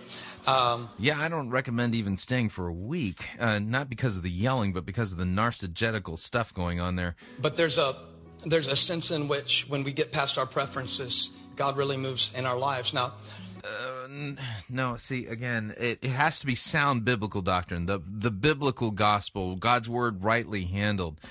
Yeah, the Bible doesn't teach us to, you know, spit out the bones and keep the meat when it comes to false teachers. We're to avoid them altogether, the scriptures teach us.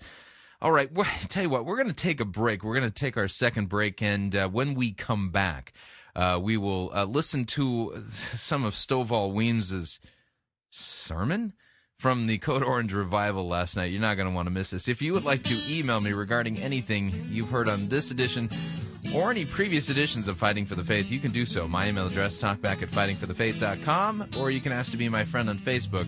It's facebook.com/Pirate Christian, or you can follow me on Twitter. My name there, @Pirate Christian. We'll be right back.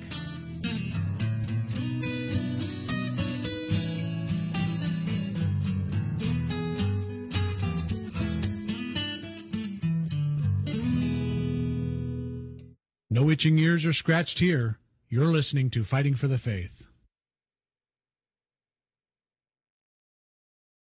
Pirate Christian Radio Theater presents Death of a Salesman. Are ye a salesman? Why, yes, I am. Can I interest you in some...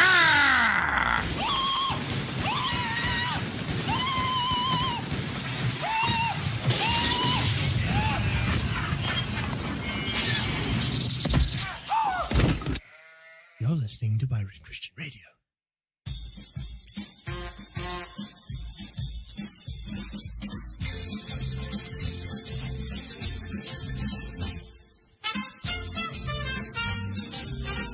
Keep more of your money in your pocket. Hi, Chris Roseborough here. If you're planning to travel anytime in the near future, then don't pay more for airfare, hotel rooms, or rental cars than you need to. Longtime Pirate Christian Radio featured advertiser Cheap O Air can save you a Tijuana taxi load of money on all of your travel needs. Plus, Cheap O Air has a seasonal promotional code for all of our listeners that will save you an additional $10 off of Cheap O Air's already low prices. Visit piratechristianradio.com/cheap, write down the promo code, and then click on the banner, and then book your travel today. Again, that's piratechristianradio.com/cheap.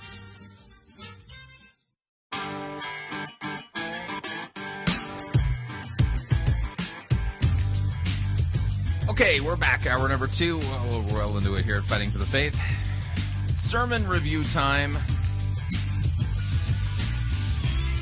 I got to warn you ahead of time. We're not going to do the whole sermon. It's you'll get it when we get into it. If you want to see the whole thing, I'm sure it'll be available when the Code Orange Revival podcasts are sent out. But in the meantime, let's cue this up and do it right here.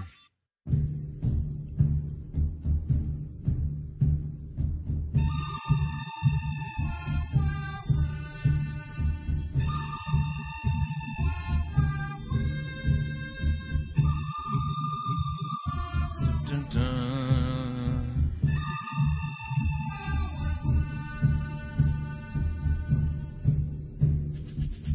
The good, the bad, and the ugly. Trust me, we review it all here at Fighting for the Faith. We're an equal opportunity sermon reviewing service. Today's sermon comes to us via the Code Orange Revival. Stovall Weems presiding.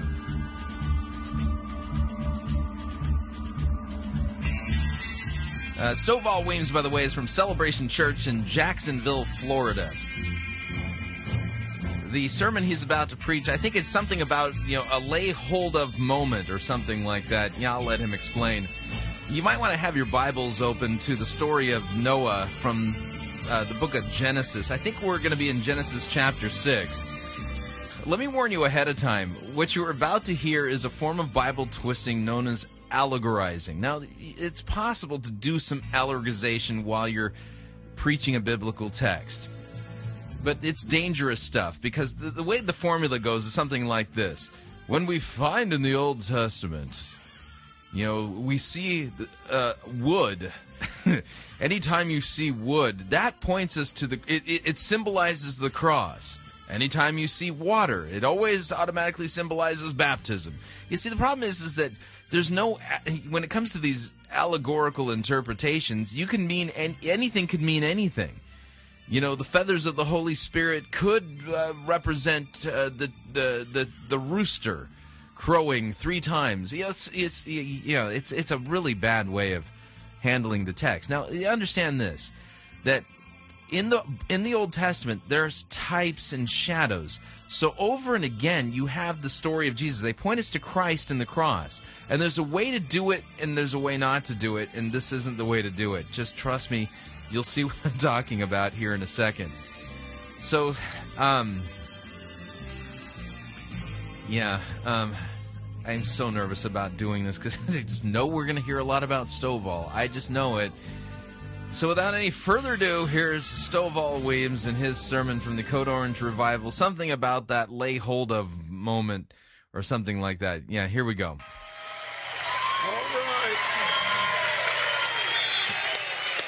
He looks like Pee-wee Herman. He's got his hair standing straight up, Oh, man.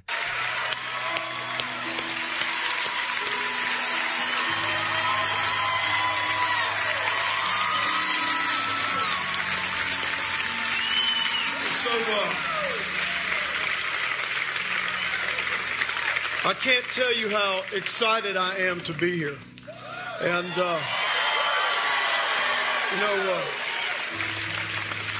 we're in a fast back at Celebration Church and, of course, with Awakening all around the world. But every night I've been piping in to Code Orange Revival. And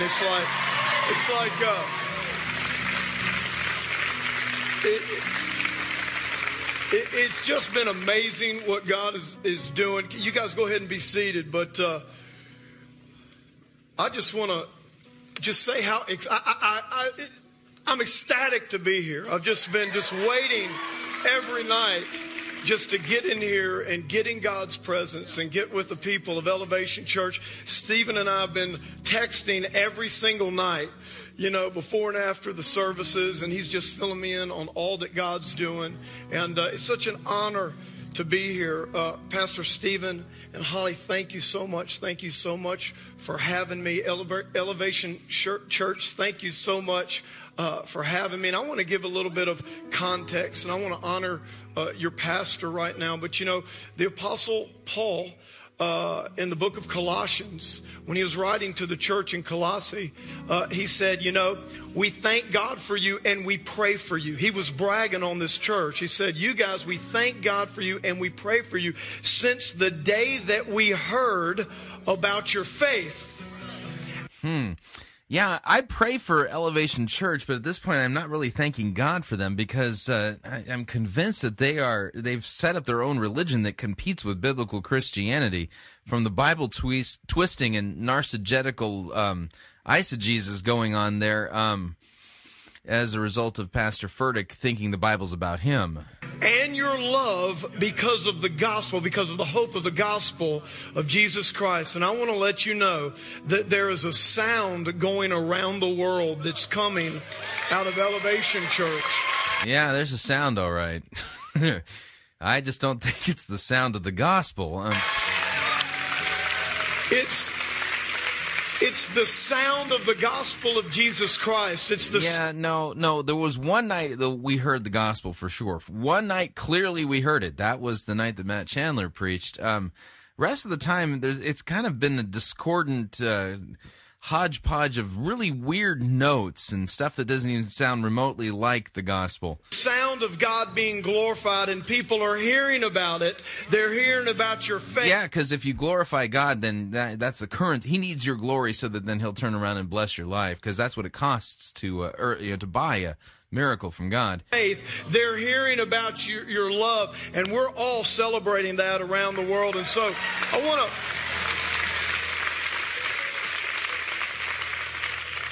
I know that we've all been very, very honored, but I want to put some scriptural context around how important I think it is to honor the man and the woman of God and to honor the church. Can we please talk about Jesus? I mean, seriously, what is it with you guys that every one of you false teachers gets up? The first thing you do is talk about how important it is to honor Stephen Furtick and Holly. Can we honor Jesus, please, by rightly handling his word and preaching him, please?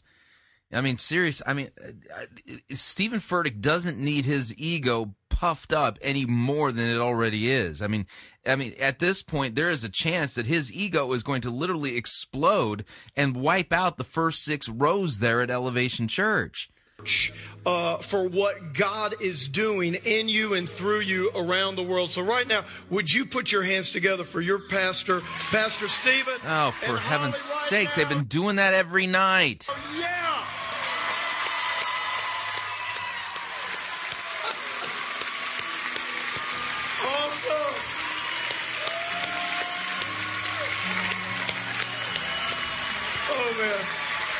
Listen, you can be seated. It's Pastor, that's so hard to endure, and yeah, Furtick seems to live off of it. I'm sure it's not enduring it. He seems to be gobbling it up. It's his normal appetite, what he feeds his appetite. It's very hard to endure, and so, but it's such a great honor to be here, man. Pumped up and excited to be here. Yeah, we're going to have a great night. We're going to have a great night. I mean, what a great revival that it's already been. I feel like I'm the least of the apostles or the least of the preachers. Now, I wouldn't say that, but I would say this. You're probably not going to get a medal-winning performance here. You know, when I hand out the medals at the end of the revival, so to speak. But I do believe that God wants to speak to us tonight. And I really feel like that he's going to kind of frame up not only where we are, but kind of where we're going in these last few nights of the revival, and then what he has for us in 2012. And so if you have your Bibles, I want you to go ahead and go to, in fact, why don't you just go to the book of Genesis? I'm going to read a few scriptures. Go to Genesis. Come on, I'll make it easy for you. If you're one of the people that just got saved and one of the hundreds that was baptized last night, how about that, huh? I'm going to make it easy. I'm going to be your favorite preacher because we're going right to Genesis, the first book of the Bible. You got it, man. Come on, open that thing with pride. Show I'm there. But I want to get to Genesis chapter 8, verse 6 in just a second. I apologize. Genesis chapter 8, not chapter 6, but chapter 8. Okay, verse 6. Oh, okay.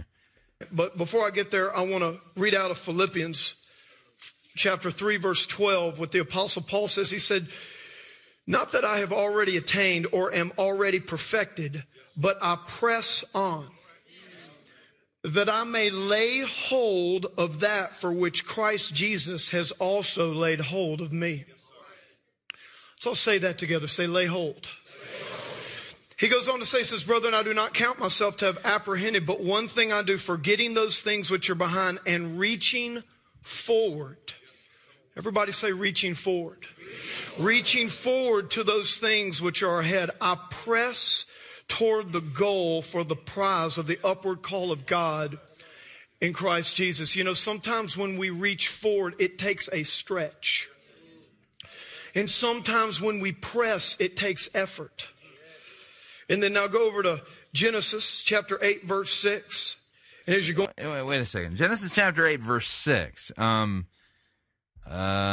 what does this have to do with stretching and reaching and stuff like that? This is the story of the flood. Going over there, I want to read out of Romans 15:4, where the Bible says that. Yeah, they're ripping a bunch of verses out of context here. Come on, I know this church loves the Word of God. We're making it easy for all the hundreds that were baptized last night. Whatever things that were written before were written for our learning, that through patience and the comfort of scriptures we might have hope. So the Bible's telling us that everything that was written in the Old Testament is written for our learning. There is always a lesson. There is always an application. And we're going to see a great lesson on reaching forward right here in the book of Genesis as we take this snapshot of Noah's life. I'm going to read it in chapter 8, verse 6. Noah is in the flood. And it says, "So it came to pass at the end of 40 days that Noah opened the window of the ark which he had made." How many of you know this was a good day for Noah? Cooped up with all those animals, no AC, no ventilation, no nothing like that. You know what I'm saying? Those hippos being up in there, all that kind of stuff. I mean, Noah is like, we are opening the window. It's on. I mean, this was where Code Orange started in the life of Noah when he opened that window right there. It says, "Then he sent out a raven, which kept going to and fro until the water." Can I point out the fact he's just like eisegeting at this point, sticking stuff into the Noah story that isn't there? Can we just focus on what the passage says? Okay, so he sends out a raven. Got it. "Waters had dried up from the earth. He also sent out from himself a dove to see if the waters had receded from the face of the ground. But the dove found no resting place for the sole of her foot, and she returned into the ark to him, for the waters were on the face of the whole earth. So he put out his hand and took her and drew her into the ark to himself. And he waited yet another 7 days, and again he sent the dove out from the ark. Then the dove came to him in the evening, and behold, a freshly plucked olive leaf was in her mouth, and Noah knew that the waters had receded from the earth. I want to talk to you about moving forward in the purposes of God tonight. And I've entitled this message, The Lay Hold Moment. What on earth does the Noah story about have to do with moving forward in the purposes of life? I'll let him preach for a little while. I might end up teaching the Noah story here in a minute if this keeps getting as bad as I think it's going to get. The lay hold moment. I believe that there are different times in the life of a believer where God gives us a lay hold moment. And if we respond... can you point out from the Bible, using clear passages, where does it say that God uses lay hold moments? I've never heard this doctrine before. This is something completely new and unique to you, Stovall. To that correctly, he moves us forward in the purposes that he has for our lives. Everybody, including the online audience and all of our locations, join me in prayer right now. Let's pray. Father, we thank you for your word. And God, I pray that we would lay hold of what you're doing here at Elevation Church, God, that we would lay hold of you here at this Code Orange Revival, Jesus, for the glory of your name. I pray that you speak through me tonight, and God, that we meet with you, and that we could somehow at the next level apprehend that which we have been apprehended for. We give you all the thanks and praise in Jesus' name. And everybody said, amen. Amen and amen. You know, it's my first time speaking here. So just to tell you a little bit about myself, I did not grow up in a Christian home. And because of that, real quickly, I got into a wild life, crazy life, started doing a lot of drugs, a lot of drinking, kind of that party life. And then I went to college, went to LSU. Don't hold that against me. I know where I am. Okay. Went to LSU, and I made a couple of really good decisions, though, when I went to college. The first really good... Does anyone else find it just odd that, you know, he reads this thing about some kind of a lay-hold moment that apparently is found in the Noah story? And no sooner is he done reading the text, praying, that he's now talking about himself. Huh. I'm hoping that the personal story will help us understand this biblical text, but we continue. The decision I made was I chose to join the wildest fraternity on campus. Brilliant. Best, one of my best decisions. How many of you have ever seen that movie Animal House? Okay, look, I know I'm in a church. Here's how we do when we say, have you ever seen that movie Animal House? We'll do something like this. We'll say, well, you know, several years ago before I knew the Lord, Okay, several years ago, before you knew the Lord, how many of you ever saw the movie Animal House? Okay, now raise your hand. All right. Well, that was really the kind of fraternity that I joined, and so I joined that fraternity, and it was really bad, and we were all about drugging and partying and all that kind of stuff. But then I made another really good decision with my life. I chose to work at the wildest bar on the LSU campus. So yeah, compounded my first good decision with another really good decision. And so I was working at that bar. I was a bouncer. What are y'all laughing at? I mean, it makes sense now. Look at this wonderful physique. Listen, I might not look like it now, but let me tell you something, dog. Back in the day, I was all that and a bag of chips, all right? Okay, yeah, great. Thanks for telling us this about yourself. Huh. I know I'm sagging and flabbing now, but let me tell you, back in the day, I had it going on. And I had big goals. I had dreams. I had aspirations for my life. I wanted to go from being a bouncer to being a bartender. Yes. It's back in the early 90s. Remember that movie Cocktail? Tom Cruise, man. Oh, yeah. Oh, yeah. Man, serving up the drinks and the ladies. Man, that was my dream. I'm so thankful God had another dream. God had a dream for your life? Huh. My life. And to make a very long story short, right in the middle, all that craziness and all that party, and I had an aunt who was praying for me. And I bowed my knee and I gave my life to Jesus. And my life has never been the same. And here's what I want to encourage you. I want to encourage you parents. I want to encourage those of you who have loved ones that are out there acting crazy, no matter what it looks like on the outside. You know that God is doing a work on the inside. And you keep praying. Come on, and you don't give up hope. And you're going to see your family members and your friends come to Christ. Keep praying.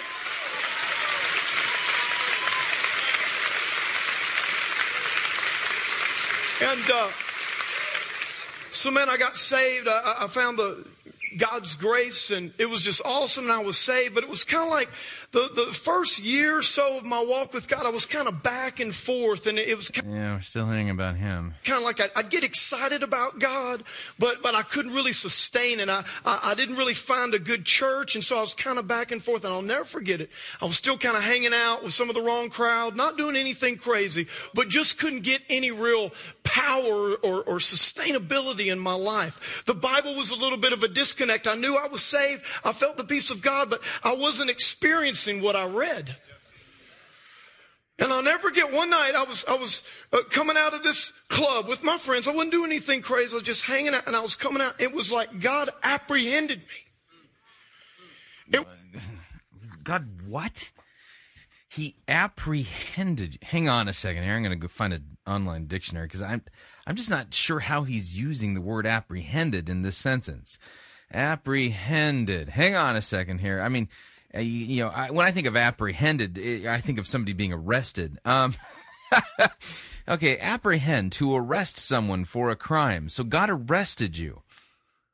Okay, or did he understand or perceive? Those are your two definitions. He arrested you or he understood you. Yeah, I'm just not sure how he's using that in the sentence. Hang on a second here. And I'll never forget one night I was coming out of this club with my friends. I wasn't doing anything crazy. I was just hanging out, and I was coming out. It was like God apprehended me. Okay, so he arrested you. It was like all people all around. It was like everything went black, and it was God, and he apprehended me. And he spoke to my heart, and he said, Stovall, don't ever go back in there again. Direct revelation, okay. Now, he didn't mean don't ever go in a restaurant, bar, or anything like that. What I took that to mean was what he was telling me was this lifestyle that you've been living, this group of friends that you're connecting with, you're going to have to let go of that. And you're going to... funny enough, there's like biblical passages that we could go to that talk about how we're not to really, as Christians... engage in the same things that the world is doing. I mean, if they're involved in sin and stuff like that, we can't hang with them and do the same thing. So I would point to biblical passages that teach the same concept. What's the point of telling me that God talked right into your heart? Oh, maybe that's to create the impression that you're the man of God. You're going to have to lay hold of me. And so... And so right there in that moment, in my heart, I said, yes, God, I'm going after you, all after you. I'm laying hold of you. I'm leaving this. It sounds like a confusion of law and gospel to me. Behind, and I'm saying yes to you. And it was at that moment, that was the catalyst that really propelled me forward in my relationship with God and experiencing his presence. And then since then, I've had many more lay hold moments, so to speak. You've had many more lay hold moments. Did God speak directly to your heart in those other lay hold moments too? And it's real interesting. There's a great lesson that we can learn from this. There's a lesson we can learn from your lay hold moment. Oh, please tell me we're going back to Noah. Hang on a second here. And it's real interesting. There's a great lesson that we can learn from this. In the life of Noah, here we have... Okay, good. We're going back to Noah. Noah was saved. He was saved by grace. The Bible says that Noah... This is true, by the way. Noah is saved by grace, not by works. No one in the Bible is saved by works. Noah found grace in the eyes of the Lord. Aren't you glad that when you look into the eyes of the Lord, you don't find judgment, you don't find condemnation? Come on, when you look into the eyes of the Lord, you only find grace. Okay, all right, sure. Never looked into the eyes of the Lord, but okay. Yeah, I agree that he died for my sins, and I see Christ as loving towards me as a result of what he's done for me on the cross. Kind of weird phrase, though. Look into the eye. And Noah, maybe he's being poetic, you know? Noah found that grace, and he was excited, and he was saved, and God had spared him from judgment. Of course, the ark represents salvation. And man, Noah's all excited. And we need to remember the context of the story. A lot of times we think about, the 40 days that it rained. Yeah. But from the time that Noah stepped on the boat until the time he steps off the boat, he was on that thing for 377 days. That is one long nightmare cruise. Those animals, man. 377 days, and so here he's been out. You know what's weird, though? There's not a single passage that you can point to where it says that Noah complained about anything when he was on the ark. It's not like he was saying, God, get me out of here. It's not like that. Not on the ark. He's, in the grace of God, he's been saved, and now the rain stopped, and now Noah is ready for his life to move forward. What? Noah's ready for his life to move forward? Is he ready to go back to the office, go back to work? I mean, oh, man. We're engaging in eisegesis, and we're going to be doing allegorical eisegesis here in a second.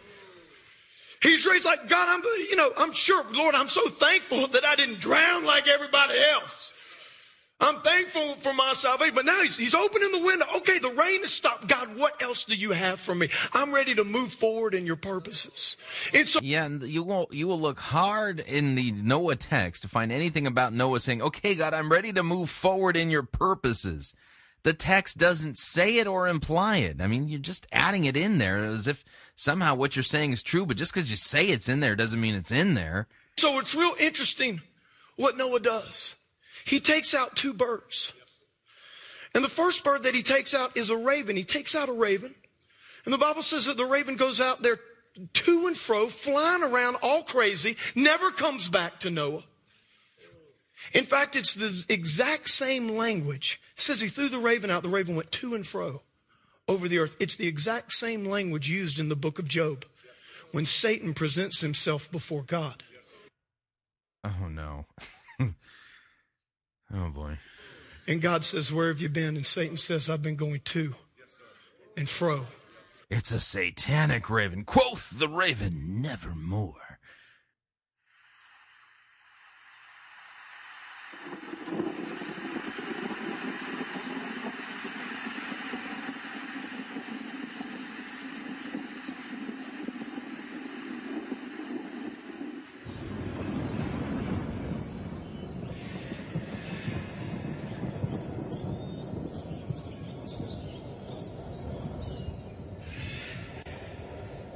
Once, upon a midnight dreary, while I pondered weak and weary over many a quaint and curious volume of forgotten lore, while I nodded, nearly napping, suddenly there came a tapping, as of someone gently rapping at my chamber door.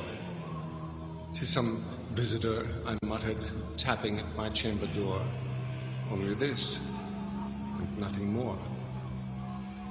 How distinctly I remember it was in the bleak December, and each separate dying ember wrought its ghost upon the floor.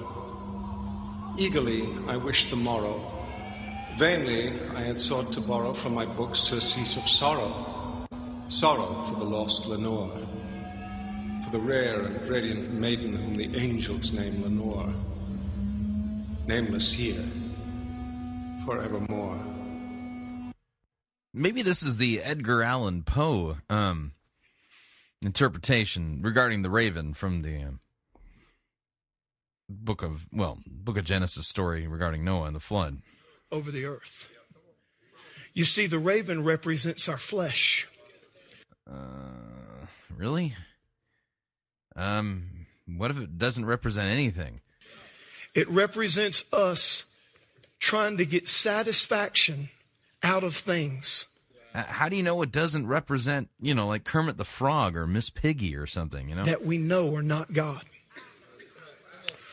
The raven represents those things that we're trusting in to move our lives forward, but do not line up with God.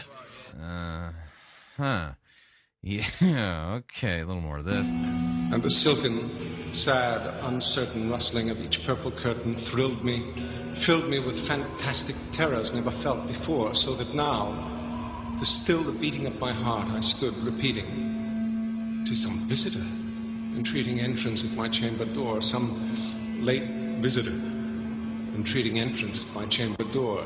This it is, and nothing more. Yeah, okay, that's Edgar Allan Poe's The Raven, read by Christopher Walken. Or his word. And let me tell you something. Every time you deal with those ravens, they'll always go to and fro. They're unreliable. They will never take you where you need to go. Yeah, never more, man. I'll never trust in those ravens again. Never more.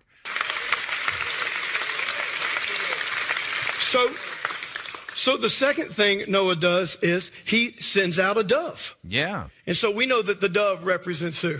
The Holy Spirit. The dove throughout the scriptures represent the Holy Spirit. So he sends out the dove, and here comes the dove. The dove comes flying back, and Noah's like, all right, man, I can work with this dove. Really? Where in the biblical text again does it say that Noah can work with the dove? And he was all excited. Oh, yeah, I can work with this. I can. This dove can help me here. But it's real interesting what happens, and the Bible is very specific about how this happens. The dove comes back to the ark, but it's like the dove can't find a place to land. In other words, the dove was not going to force herself. Really? Okay.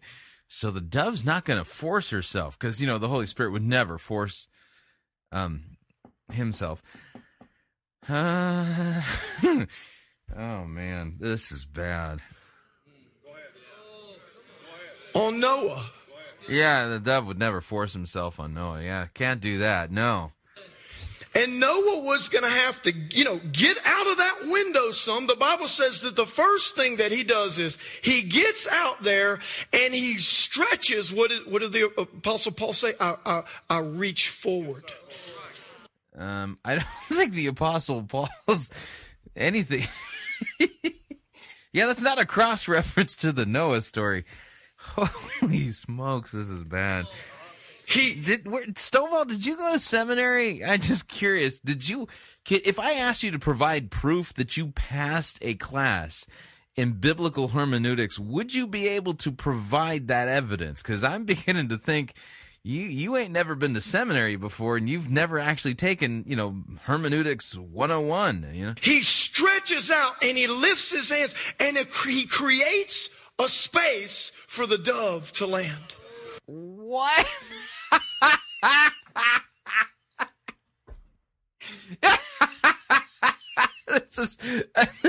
Oh, man, this is really bad. This is the most absurd handling of this text I've ever heard in my life.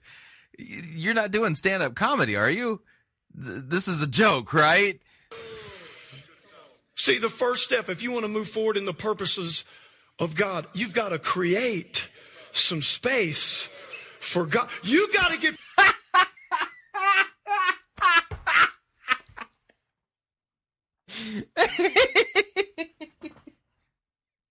Really? Okay, you gotta agree. Oh, this is bad. Be proactive. You've got to create some space for God. Why? Really? Because God does not force himself on us. God is a filler, not a forcer. Oh, you're getting this out of the Noah story. Wow. What translation are you reading from again? Wow. I'm convinced he's reading between the lines here. There's something going on. I mean, maybe he has like a special, you know, ability to see things in the text that aren't there.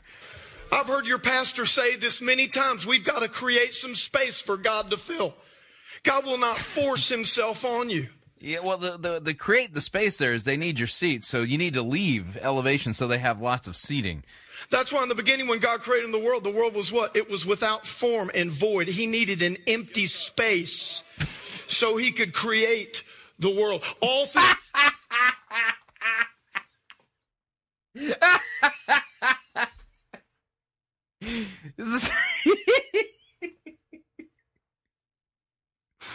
Oh man, this is so bad. Whew. I don't think I'm going to make it. Through the Old Testament, if you look, the altars, the tabernacle, all those different types of things, it's all about creating space for God. Because he's not a forcer. I don't know, whatever. You know, it was the greatest space that was ever created? The cross. Oh, I'm glad you're preaching about the cross, but what does the cross have to do with making space? Can you quote one of the apostles that says this? Unbelievable. You look at that cross, that was the space created for the Son of God. Oh, this is so bad. To feel, to die, so he could redeem all mankind. Can you think? Yeah, I agree. Christ redeems all of mankind by his blood on the cross. But nowhere in the biblical text does it say anything about God creating space so that Jesus can fill it or anything of the sort. Oh, thank Jesus.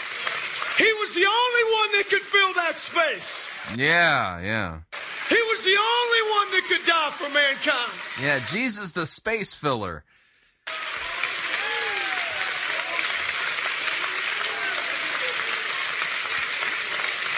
We thank you, God. We thank you, Jesus, for filling that space. Oh, man. What do you do with this? Wow.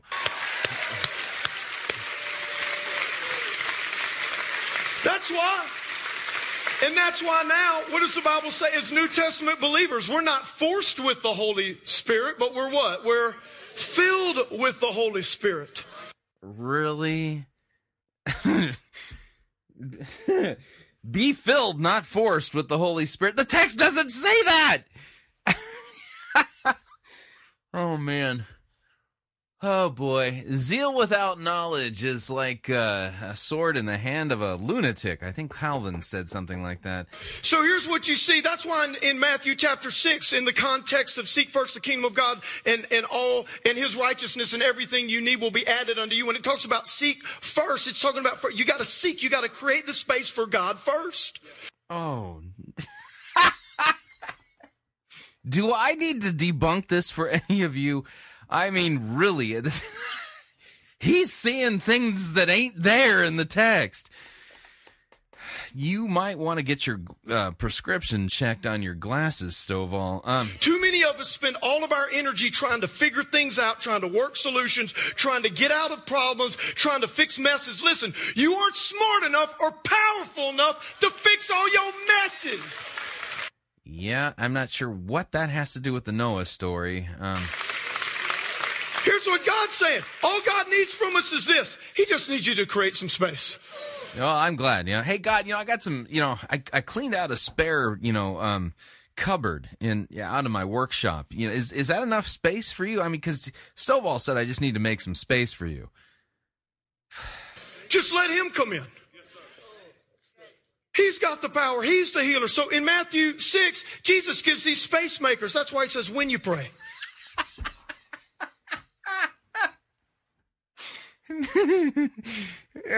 I thought a space maker was one of those, you know, coffee makers that you hang underneath your cabinets.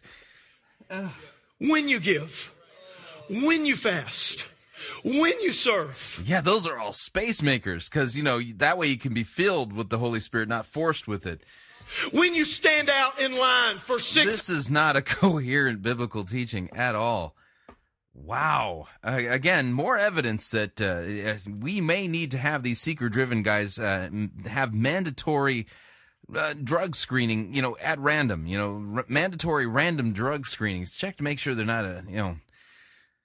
influenced by any illegal substances, because apparently here coherent thought is just gone. 6 hours to get in the building. When you come to the house of God, when you come to revival, listen, you didn't waste 1 second standing out there in line, because every second that you give to God, you're creating space.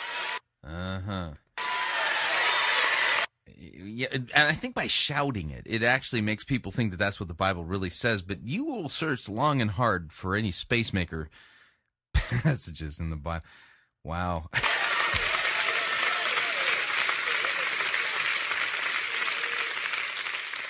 So, Pastor, I need God to move in my marriage. What? Have you created the space? Yeah. Again, how much space does he need? You know, I mean, does the Holy Spirit just need a landing pad on my desk? Do I need to stick my arm out? You know, how much space does the Holy Spirit need so that, you know, so I can create the space for him to come flying and land, so that he doesn't force himself on me, but I can be filled with him, you know?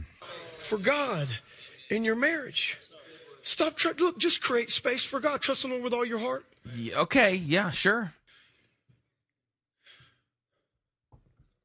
Just create space for God. Yeah, it sounds really simple. Can you draw me a picture of what that looks like? Pastor, I need God to bless my finances. Have you created the space?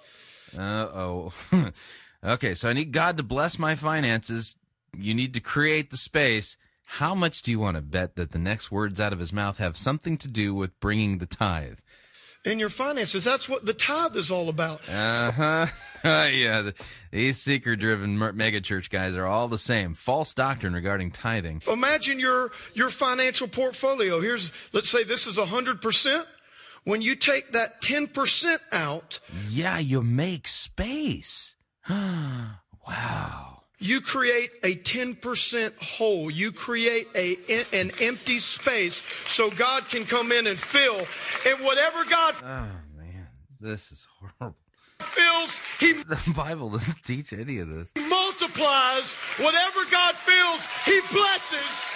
Yeah, shout louder. It'll make everyone believe that you're really teaching the Bible, because that's how you can tell.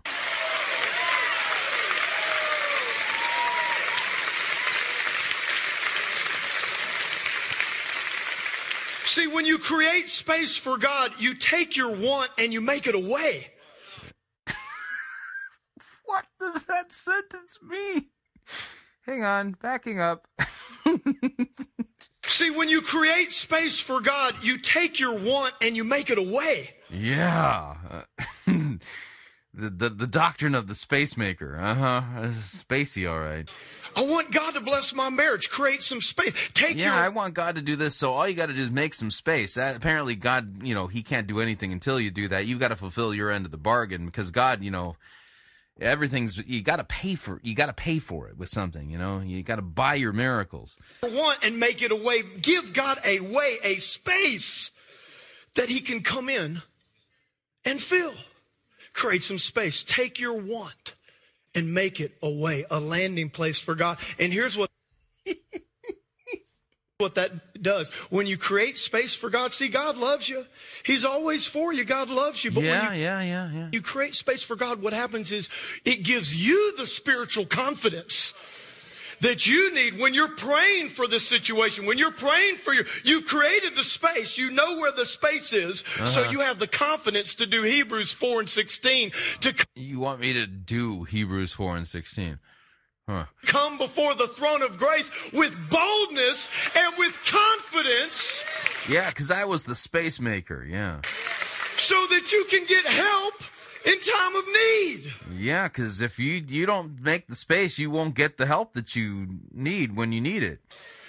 Man, that's what we need more of in the church. Man, we need the church to rise up with boldness and confidence. Stop all these little sissy. I mean, is that what our prayers are? God is great. God is good. Yeah, I like praying the Lord's Prayer. Would you call that a sissy prayer? You know, that's the one that Jesus taught his disciples to pray. Is that what we pray for now? We tuck our kids in. Oh, the Lord bless you and make you happy tomorrow at school.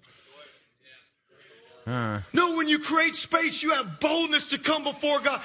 Yeah, where again is this space maker doctrine taught clearly? Can you show me where the church fathers, you know, the early Christian church, believed in the space maker doctrine?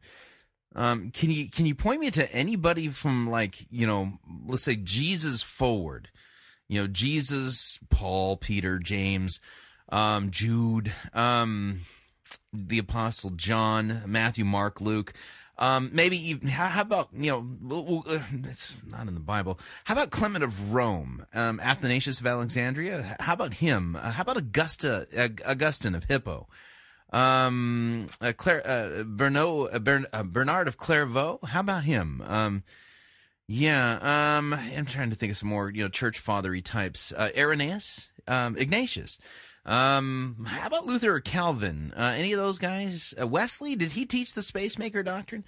Can you point me to anybody else in all of church history that believed in the space maker doctrine? God, my kids are going to be world changers.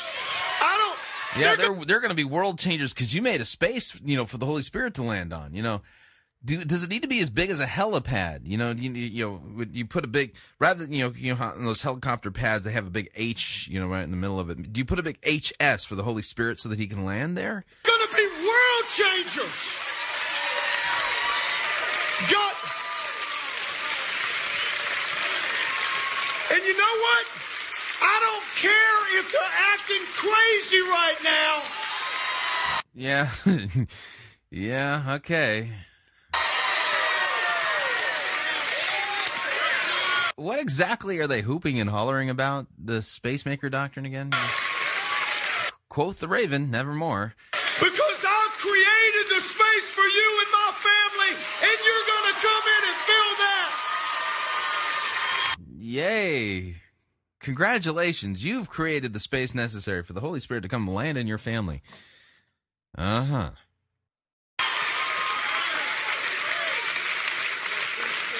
God, I don't care if I'm bankrupt right now, because I have been tithing and I've been giving, and if I'm bankrupt right now, it's just that you want me out of this job and into another one. You have the confidence.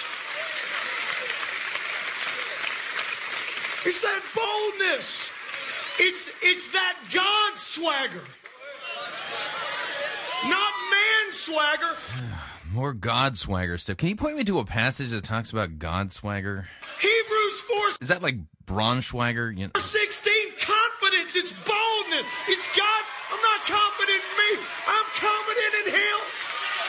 Yeah, because you made a space for him.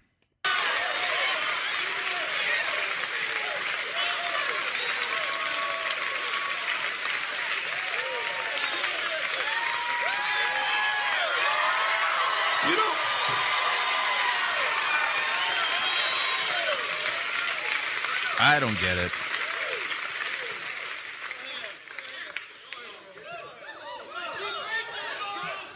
I'm getting fired up, man. Yeah, apparently when you get fired up, you don't make any sense.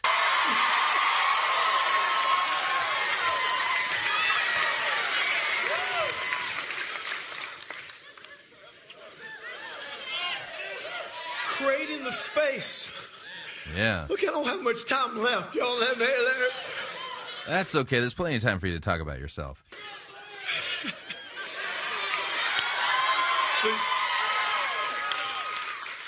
See, it gives you the confidence. Yeah, that's space-making stuff, yeah. You know, I'll never forget one time Carrie and I... switching to a story about himself. We're down in the Amazon jungle, and I used to lead. Yeah. You know, I'm gonna pause. I'll let him just keep talking.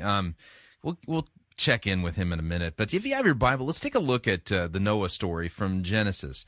And you know, I mean, this is really, really, really early in the biblical story here. So, you know, like, bring you up to speed. God creates the heaven and the earth. He creates man.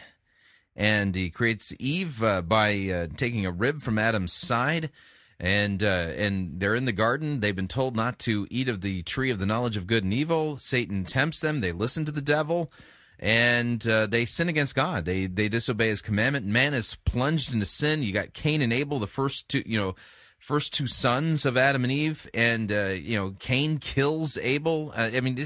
Murder, and it just gets right off the bat. Things go really haywire, go really bad. And all because of wickedness. And so we're going to start at Genesis chapter 6, verse 5. Let's read the Noah story and see if we can figure out what's really going on here. See if there's anything about God swagger or making space or anything like that. Let's see what's going on here.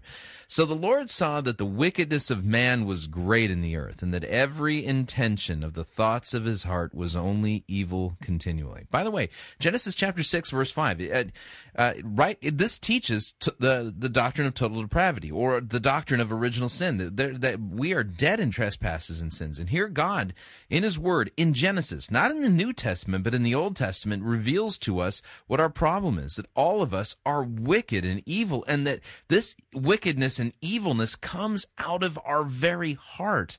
Okay? The intention of the thoughts of his heart was only evil continually, or all the time.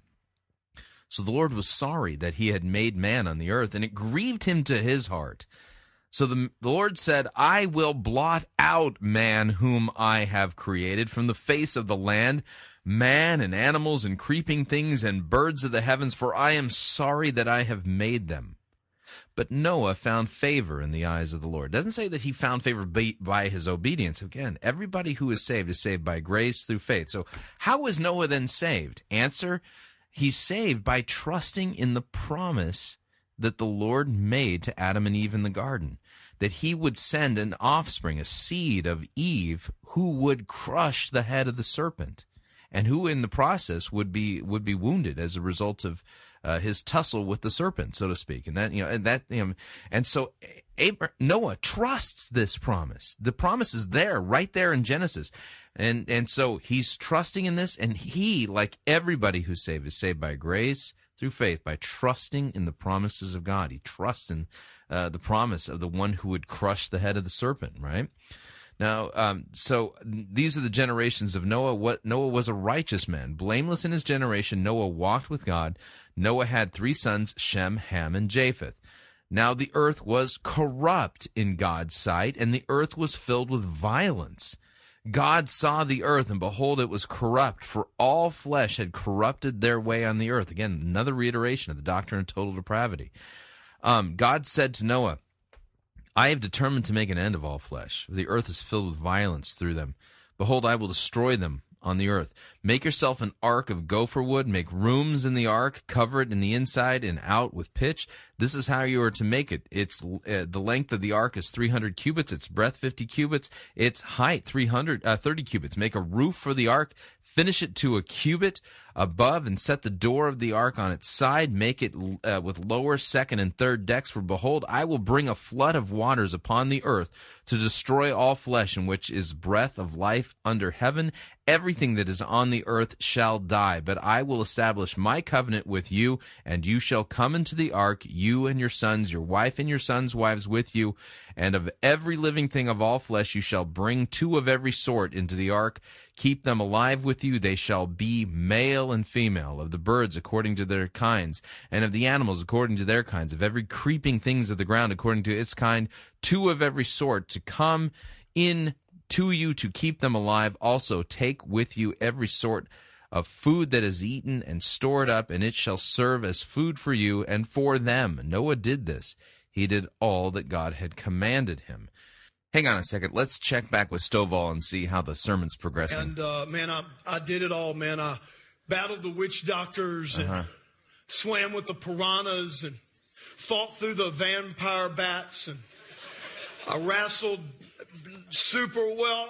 Okay, yeah. Sorry. Yeah, he's still preaching about himself. Let's get back to the Bible teaching. For then the Lord said to Noah, go into the ark, you and your household, for I have seen that you are righteous before me in this generation. Take with you 7 pairs of clean animals, male and his mate, and a pair of the animals that are not clean, the male and its mate. 7 pairs of the birds of the heavens, also male and female, to keep their offspring alive in the face of all the earth.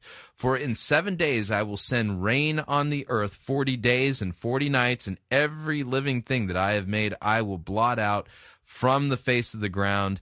And Noah did all that the Lord had commanded him. Noah was 600 years old when the flood of the waters came upon the earth, and Noah and his sons and his wife and his sons' wives with him went into the ark to escape the waters of the flood, of the clean animals and of the animals that are not clean, and of the birds and everything that creeps on the ground. 2 and 2 male went into the ark with Noah, and God commanded Noah, and after 7 days the waters of the flood came upon the earth. I'm going to pause there. Let's check in with Stovall, see if he's done talking about himself. Hang on a second here. On an airplane, I mean, it was terrifying.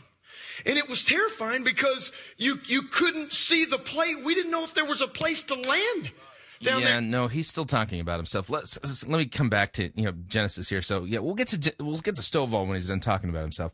All right, Genesis chapter 7. In the 600th year of Noah's life, in the second month, on the 17th day of the month, on that day, all the fountains of the great deep burst forth. The windows of the heavens were opened. The rain fell upon the earth 40 days and 40 nights. And the very same day, Noah and his wives, Shem and Ham and Japheth, and Noah's wife, and the 3 sons of his, and his sons, with them entered the ark, and they and every beast according to its kind, and all the livestock according to their kinds, and every creeping thing that creeps on the earth according to its kind, and every bird and according to its kind, every winged creature, they all went into the ark with Noah, 2 and 2 of all flesh, in which there was the breath of life. And those that entered, male and female, all of all flesh, went in as God had commanded him, and the Lord shut him in. The flood continued 40 days on the earth. The waters increased and bore up the ark, and rose high above the earth. The waters prevailed and increased greatly on the earth, and the ark floated on the face of the waters. And I'm going to pause here for a second. I want to point a few things out. Number one, okay, remember, Colossians tells us that the Old Testament stories are types and shadows that point us to Christ. This is what the New Testament teaches us, okay? Now, this is a historical account. This is not a mythological story. This is a historical account. This really took place. How do I know this? Because Jesus said so, okay? Jesus totally believed that Noah was a historic figure and that the flood really truly happened. And if you got a problem with that, take it up with Jesus, and you better have better credentials than he has. And the reason I say that is because, well, Jesus is God in human flesh, and he proved this by raising himself from the grave on the 3rd day after he was crucified under Pontius Pilate. So here we have a historical event that does more than just give us a shadow of what God's wrath and judgment looks like. I mean, this is the real deal. Okay? So what we're seeing here in the Old Testament is exactly what the wrath and punishment of God, a global wrath and punishment of God, looks like. Okay? And that is that those who persist in their wickedness will be wiped off the face of the earth. Because here's the deal. This is just the pre-show. This shows us what's coming in the future. Christ himself is going to return someday, and the Apostle Peter makes it clear that the next time God cleanses the earth, he's not going to do it with water. He's going to do it with fire. Okay? This is not just a picture of God's wrath. This is a historical example of it. This isn't some just mere shadow of God's wrath. This is what the real deal looks like. How many were saved? And see, this is the thing here. Salvation is in here, right? Noah and his family were saved from the wrath of God. God put them into the ark. Now, you can say that the ark is, in a sense, is a type of the cross, or the type of Christ himself. One of the church fathers, in describing the ark, pointed out the fact that it's made of wood and it had a door on its side. And so he allegorized it and basically said this: listen, just like Noah and his family were saved by the wood of the ark, in the same sense, we're saved by the wood of the cross. Okay? Now, understand, that's allegory, but it's a good touch point. It's not like saying that the wood equals this represented. It's a way of preaching the text that preaches Christ. Okay? So this is a picture of judgment and salvation. This is a picture of God's wrath as well as his grace. And it's all in a historical account. So whether or not you want to bring the wood element into it, it doesn't really matter, because here's the deal. Christ himself, well, not Christ himself, but the apostles themselves teach us that we need to be in Christ if we're to be saved.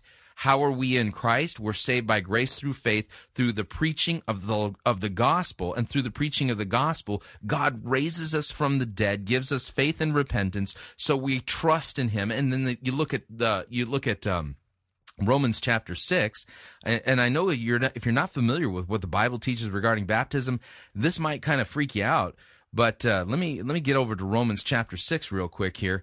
Romans chapter 6, what shall we say then? Are we to continue in sin so that grace may abound? Well, by no means. How can we who died to sin continue to live in it? Do you not know that all of us who have been baptized into Christ were baptized into his death? We were buried, therefore, with him by baptism into death, in order that just as Christ was raised from the dead by the glory of the Father, we too might walk in newness of life. So, you know, here's the deal. A lot of people look at just the outward signs of baptism, that would be water, and as if that's really the important thing. Well, that's not really the important thing. The important thing is what God is doing in baptism, and it's the thing you can't see. And so you have to be told, and it has to be revealed by God, and it's done so in his word. And we find that in our baptisms, we are buried with Christ. We are put into Christ, okay? So now you start to see the picture, you know, that's developing here. And this is a picture of God's wrath and salvation in Genesis chapter 6, 7, and 8. And this picture from a historical account shows us what God's wrath looks like, and it shows us that salvation occurs when God gives you faith and trust, and he puts you into the ark, right? Noah and his family were put into the ark. God shut the door. We're put into Christ. So the only way to survive the coming wrath of God, you see, there was a time when Noah was building the ark and the flood hadn't come, okay? But God had said that his wrath is coming. In the same way, we look into the scriptures and we know that the wrath of God is coming against our sin. Humanity has a date with destiny, the same way that humanity had a date with destiny at the time of the flood. And that destiny is God saying, enough is enough. I'm done with this wickedness.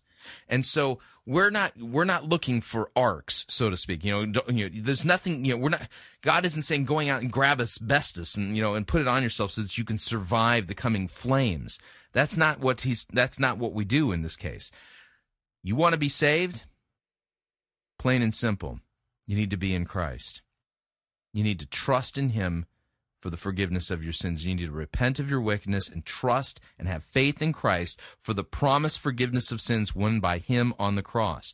So the idea here is that in this historical account that is as legitimate as any historical account in even recent memory, it's as historical as World War I or World War II, or as the Civil War in the United States, or the War of Roses centuries ago in Great Britain. It's as, you get what I'm talking about here. And so this is a legitimate, for real, historical event that doesn't give us a shadow of what God's wrath looks like. It shows us for real what God's wrath looks like. This is what really happened. And salvation is a gift from God when God puts you into his ark, and his ark for us, the only ark we have, is Christ. Plain and simple. And I think it's beautiful that even one of the church fathers pointed out that the ark had the door on the side and Jesus had the spear wound in his side. So the idea is you want to take these stories that tell us about Jesus, because Jesus himself said the Old Testament's about him, and we're looking for where do we find Jesus in the story? Plain and simple. It's a story of salvation by grace through faith, right? So you can see what's going on here. It's not just a symbol thing going on here. Now, here's the deal. When you do this with the biblical text, you see it as a shadow, you see it as a type that points us to Christ. You can't really get the whole one-to-one, this equals that, this equals that, this equals that. You really want to get rough cut, then let the details rest in the historical account of Christ and where we are right now. Because here's the deal.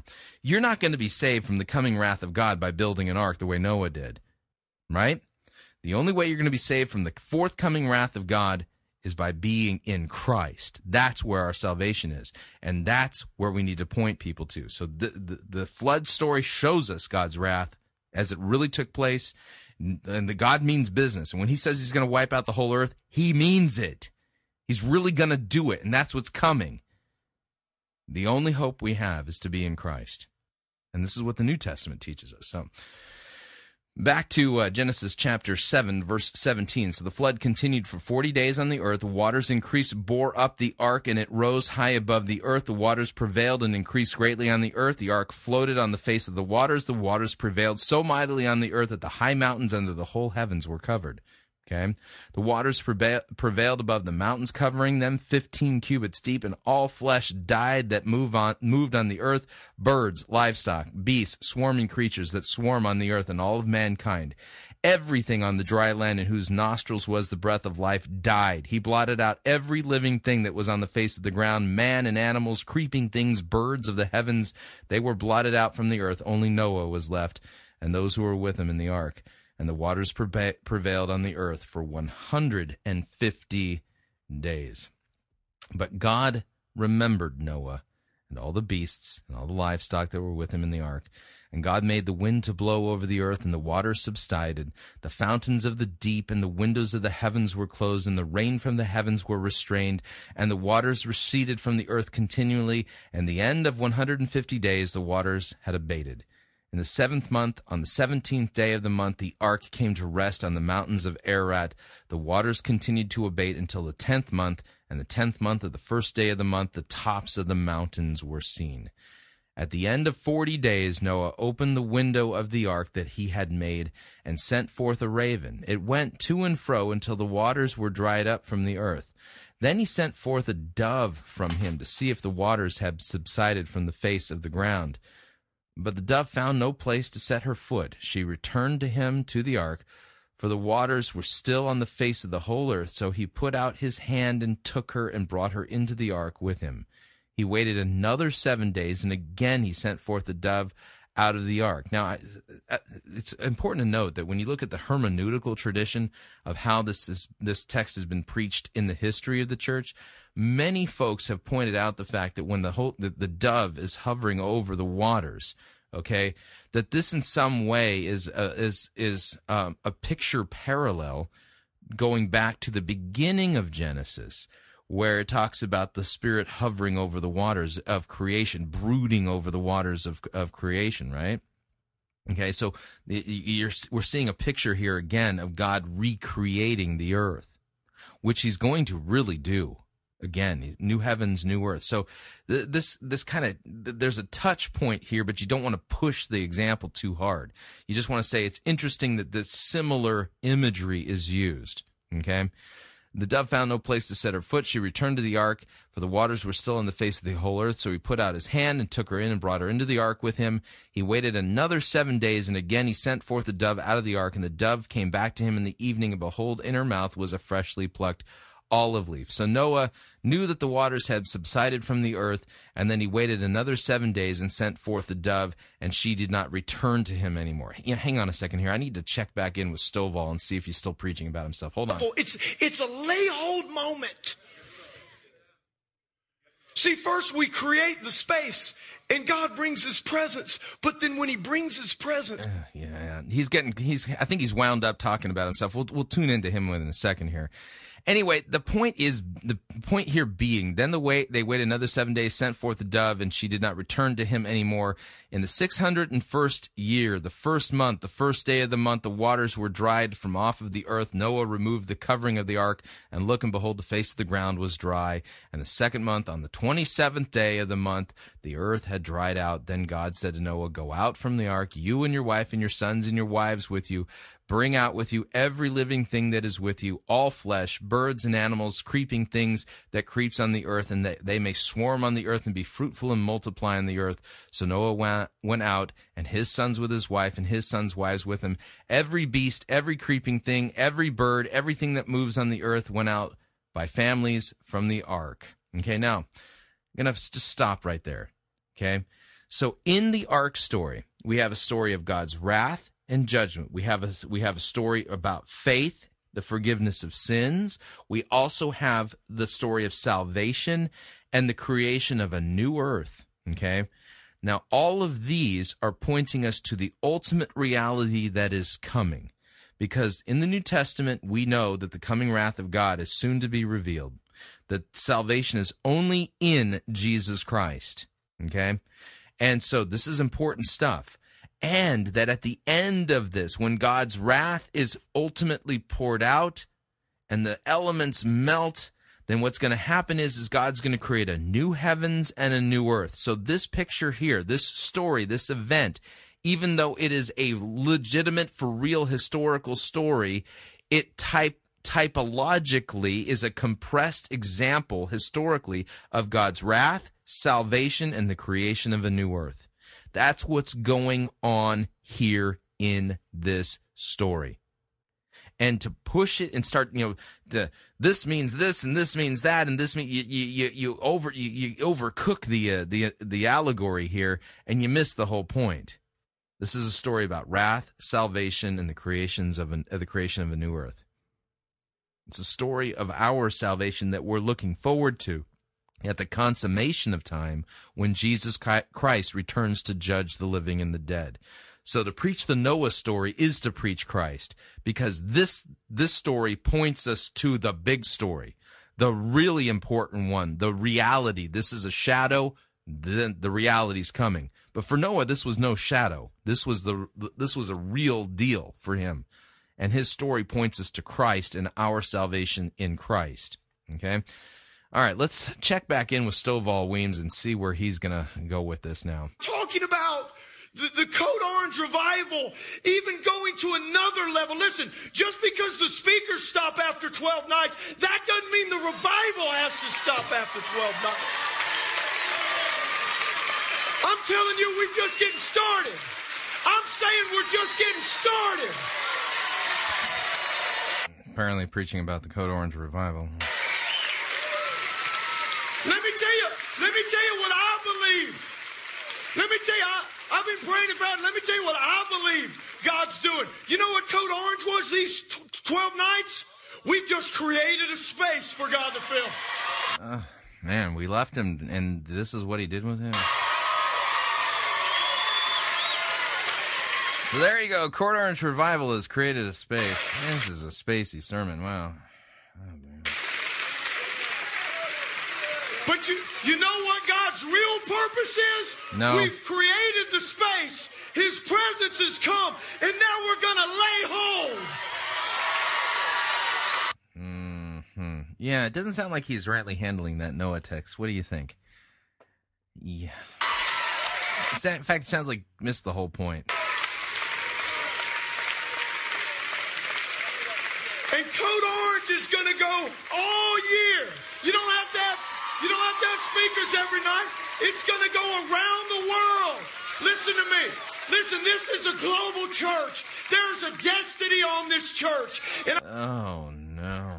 And I believe that Code Orange, we have created... Yeah, here we go again. He took the Noah text and somehow turned it into something about elevation. Of course, everybody knows, according Christine Kane, elevation, well, it's the new Temple of Solomon. It's... Yeah, I can't handle it anymore. Sorry, I've got to just... check out. I'm done. Yeah, I liked the Noah story telling me about Jesus and salvation and the new earth that God's going to create. Oh, man. Talk about hope and real glory. And I don't need Elevation Church to tell me that. I just need to understand God's word and how it properly is understood to show me that. All right, well, we're at the end of another edition of Fighting for the Faith, and just a reminder, this is listener-supported radio. If you don't already support us, visit our website and and help us out. You can do that by visiting fightingforthefaith.com, click on one of the friendly yellow buttons, and help keep us on the air so we can keep doing what we're doing. Yeah, so what'd you think? I'd love to get your feedback. You can email me. My email address, talkback@fightingforthefaith.com, or you can ask to be my friend on Facebook. It's facebook.com/Pirate Christian, or you can follow me on Twitter. My name there, Pirate Christian. Till tomorrow, may God richly bless you in the grace and mercy won by Jesus Christ and his vicarious death on the cross for all of your sins, to save you from the coming wrath of God that will destroy the entire earth. And then God's going to make a new heavens and a new earth. It's going to be amazing. You going to be there? Amen.